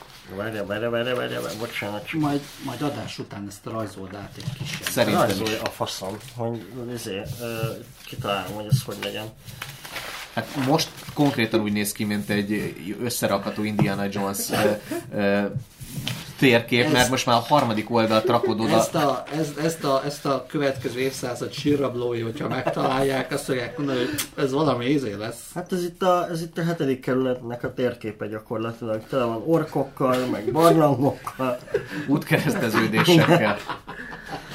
Szóval egy sokkal sötétebb, de sokkal szárazabb barlangrészbe érkeztél, a lábnyomok előtted fokozatosan halványulnak, majd eltűnnek. Egy nagyjából 6 méter magas, hatalmas bálvány áll a barlang közepén, megmutatom nektek, így néz ki. Hát Ezt én le nem rajzolom. Tehát bele van. Nem, kell. A hallgatóknak mondjuk el, hogy egy buddha-szerű Annál nagyobb kövér fülű. alak van. Igen. Ül, csücsül nagy békében, torz vigyorral az arcán, elégedett. Csapjunk rá a fejére. Akinek a szeme drága kőből van, Uh, és mind a kettő akkora, mint az öklöd. Két óriási, kitömött madárszerű teremtmény áll a bálvány két oldalán. Ha meg akarod mászni a szobrot, hogy megszerezd a drága köveket, akkor az egy opció, de ha inkább keresztülmész a barlangon, a szemközti alagútba, akkor az egy második. nem Mit lehet a teszel? facsővel kipiszkálni az izét. Száll meg mászni. Feltételezem, hogy a madár nem véletlenül Nem. van ott. Ö, nem tudom, mert hogy most, hogy szereztünk egy ezüst kejhet, azt el lehet adni biztos abból, ha tudod szólni. Arany, ráadásul. Arany? Igen. Olyan ezüst, ami arany? Nem arany, sárleg. Fehér arany. Erre, ezüst. volt. Ezüst. Ezüst volt. Ja, bocsánat. Most, most még plusz drága követ is kockáztassuk az így is illékony életünket, mert ugye már belebotlottunk egy csapdába. Én eddig azt érzem amúgy, hogy elég, elég jók vagyunk szerencsében. Meg ö, taktikában. De szerencsére nem lehet egy hosszan tartó életet építeni. Robert, de gondolj már abba bele, hogy most vagy itt, most kell megélni a pillanatot. Húha. Most rabolhatod meg. a halál a szent- minintusban A halál a pillanatot. Ezzel, ezzel kapcsolatban ö, idéznék a, a könyvből ö, a labirintussal kapcsolatban. Egyetlen helyes út vezet át a halál labirintuson, ö, viszont nem mindenütt vár kincs, sokszor kerülsz csapdába, vagy botlasz olyan teremtményekbe, amelyekkel kétségkívül meg kell küzdened, sok hamis nyom van a folyosókon, és egyáltalán nem biztos, hogyha kitartóan haladsz a célod felé, akkor is megtalálod azt, amit keresel. Nekem gyanús ez a túl sok eh, drága kincs, túl kicsi Igen, helyen, és már eh, az egyikre majdnem basztunk nagyon keményen, kétszer is. A madarakkal nem lehet valamit csinálni? Mert engem az jobban irritál a Be lehet tenni őket egy Hitchcock Figyelj, filmbe. most itt az szerepel, hogy ez két óriási, kitömött madárszerű lény. Nem, nekem ez gyanús, menjünk Aha. tovább. Menjünk tovább. Gyáva alak vagy, Robert. Nem gyáva. De te döntesz, Ne, Dani. Nem, Én- én Robert, dönt. Ja, Robert, Robert, akkor, akkor nem, nem vagyok Most, gyáva. most rontod el a Én is játékot. biztos. Egyszerűen, egyszerűen Ez általában úgy szokott lenni, oda mész, és akkor hoppá, mégsem volt az olyan kitömött, mint aminek tűnt. Ám rendben van. Máté, nem sokkal feljebb egy csukott ajtót találsz az alagút bal oldalán. Tudnál kevesebbet játszani azokkal a papírokkal? Bocsánat, ö, igen, ö, bal oldal, tehát e, itt. Jó. Tehát fül, füledet az ajtóhoz szorítva feszülten hallgatózol, de semmit sem hallasz. Mit teszel? Benyitsz, vagy inkább továbbmész? Mert rég, rég, azzal azt mondja, egy, egyetlen egy helyes út vezet, kibaszott rég szerintem már rossz felé jövünk. Nem, bemegyek az ajtón, miért nem mennék? Na, e, na ez egy bátor ember. Ez, megélem a halállabirintusba a pillanatot. Ez, A férfi, hölgyeim és A uraim. tavaszi felizgulás hatás. tavaszi felizgulással bemegyek. Tényleg a tavaszi felizgulást ebből a beszélgetésből ki is hagytuk. Pedig. jó Lehetne ilyen, ilyen Hát időszak, egy- időszakos neve mindig a podcastnak, a tavaszi az a tavaszi felizgulás, az őszi legyen az aratás podcastje. Csak hogy kedves hallgatók is értsék, akik nem hallgatták esetleg az előző epizódot, ez a szóvirág Mátétól az előző epizódban hangzott el. Mm, Dani, egy kicsi, üres szobába jutsz. Én már döntöttem. Ja. Hát a másik döntött el, hogy szívsz. Aha, igen. Egy kicsi, üres szobába jutsz. Amikor belépsz, az ajtó becsapódik mögötted. Na, ennyi volt. Hirtelen egy hang morajlik fel a semmiből. Üdvözöllek a halállabirintusban. Gazdám agyafurt és gyilkos útvesztőjében. Kalandor, remélem megtiszteled azzal a gazdámat, hogy a nevét kiáltod. Mit kiáltasz? Hát Ez nagyon vicces. Üdvözlés Szukumvit, ez az egyik. Igen. Vagy Szukumvit egy féreg! Mondjon le! Sukon mit mondjon le? Mondjon le! Takarodj! Hallod? Tehát, Szukumvit egy geci! tehát, hogy most érzem azt, hogy így full illogikus a történet. Tehát, hogy, tehát, hogy így azt mondja egy ismeretlen hang, hogy üdvözöllek a halállabirintusban, nevez nevén a gazdámat, és te azt mondod, hogy szukumit egy geci. De miért? A ne, Ez nevén miért? nevezed. Én, én inkább én diplomáciailag semleges szeretnék lenni a halál labirintus, hogy inkább köszönök illendően, hogy üdvözöl, hogy üd- üdvözl... Éld meg, éld meg a pillanatot, hát ott, ott vagy. De ezek szerint mégsem annyira illogikus ez a történet, mint gondoltam. Robert a rejtélyes hang újra fölharsan, csak most tele van megvetéssel és gunnyal, és azt mondja, tehát egy pipogya kis geci tarnyaló vagy itt közöttünk. Nolám, nolám, csúfol a hang. A gazdámnak különleges ajándéka van a számodra, te undorító csúszómászó. Tudtam. Na, most nekem egy, egy ilyen gyáva szartól ez mennyire súlyos, érted? Hogy a sötétből ordibálják, hogy a gazdámat hogy de gyenge vagy, mert nincs érted. Hirtelen víz kezd ömleni a szobában mennyezeten lévő Hol lyukon nem tudok úszni, baszod? Hamarosan a bokádig ér, és nincs sehol kiút. Visszamész az ajtóhoz, de hát zárva van. Egy kis szappan van lefürdeni.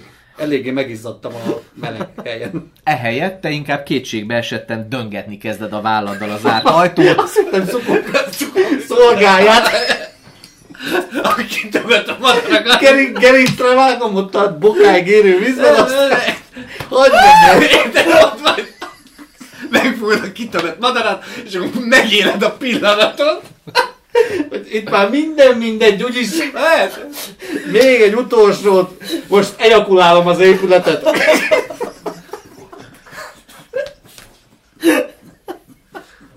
Szerintem ez lett az a lélektani pillanat, amikor a következő részből megtudjuk, hogy mi történik Robert ejakulációja Meg után. Robert. Medettében. Kedves hallgatók, ezzel a mélyen lelohasztó végszóval hagyjuk abba az eheti Nem, nem, de podcastünket. most megjöttünk a tavaszi felizguláshoz. A Végre megérkeztünk.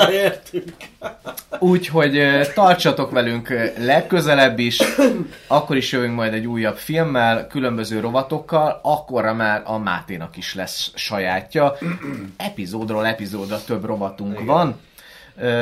És hát bár elmondtam az elején, de most itt a végén is van nekünk a Raptor Simogató című Facebook csoportunk, gyertek oda, és ott is dumálgassunk, javasoljatok dolgokat, akár címet, akár rovatokat, akár bármi mást. Kiliheg ennyire?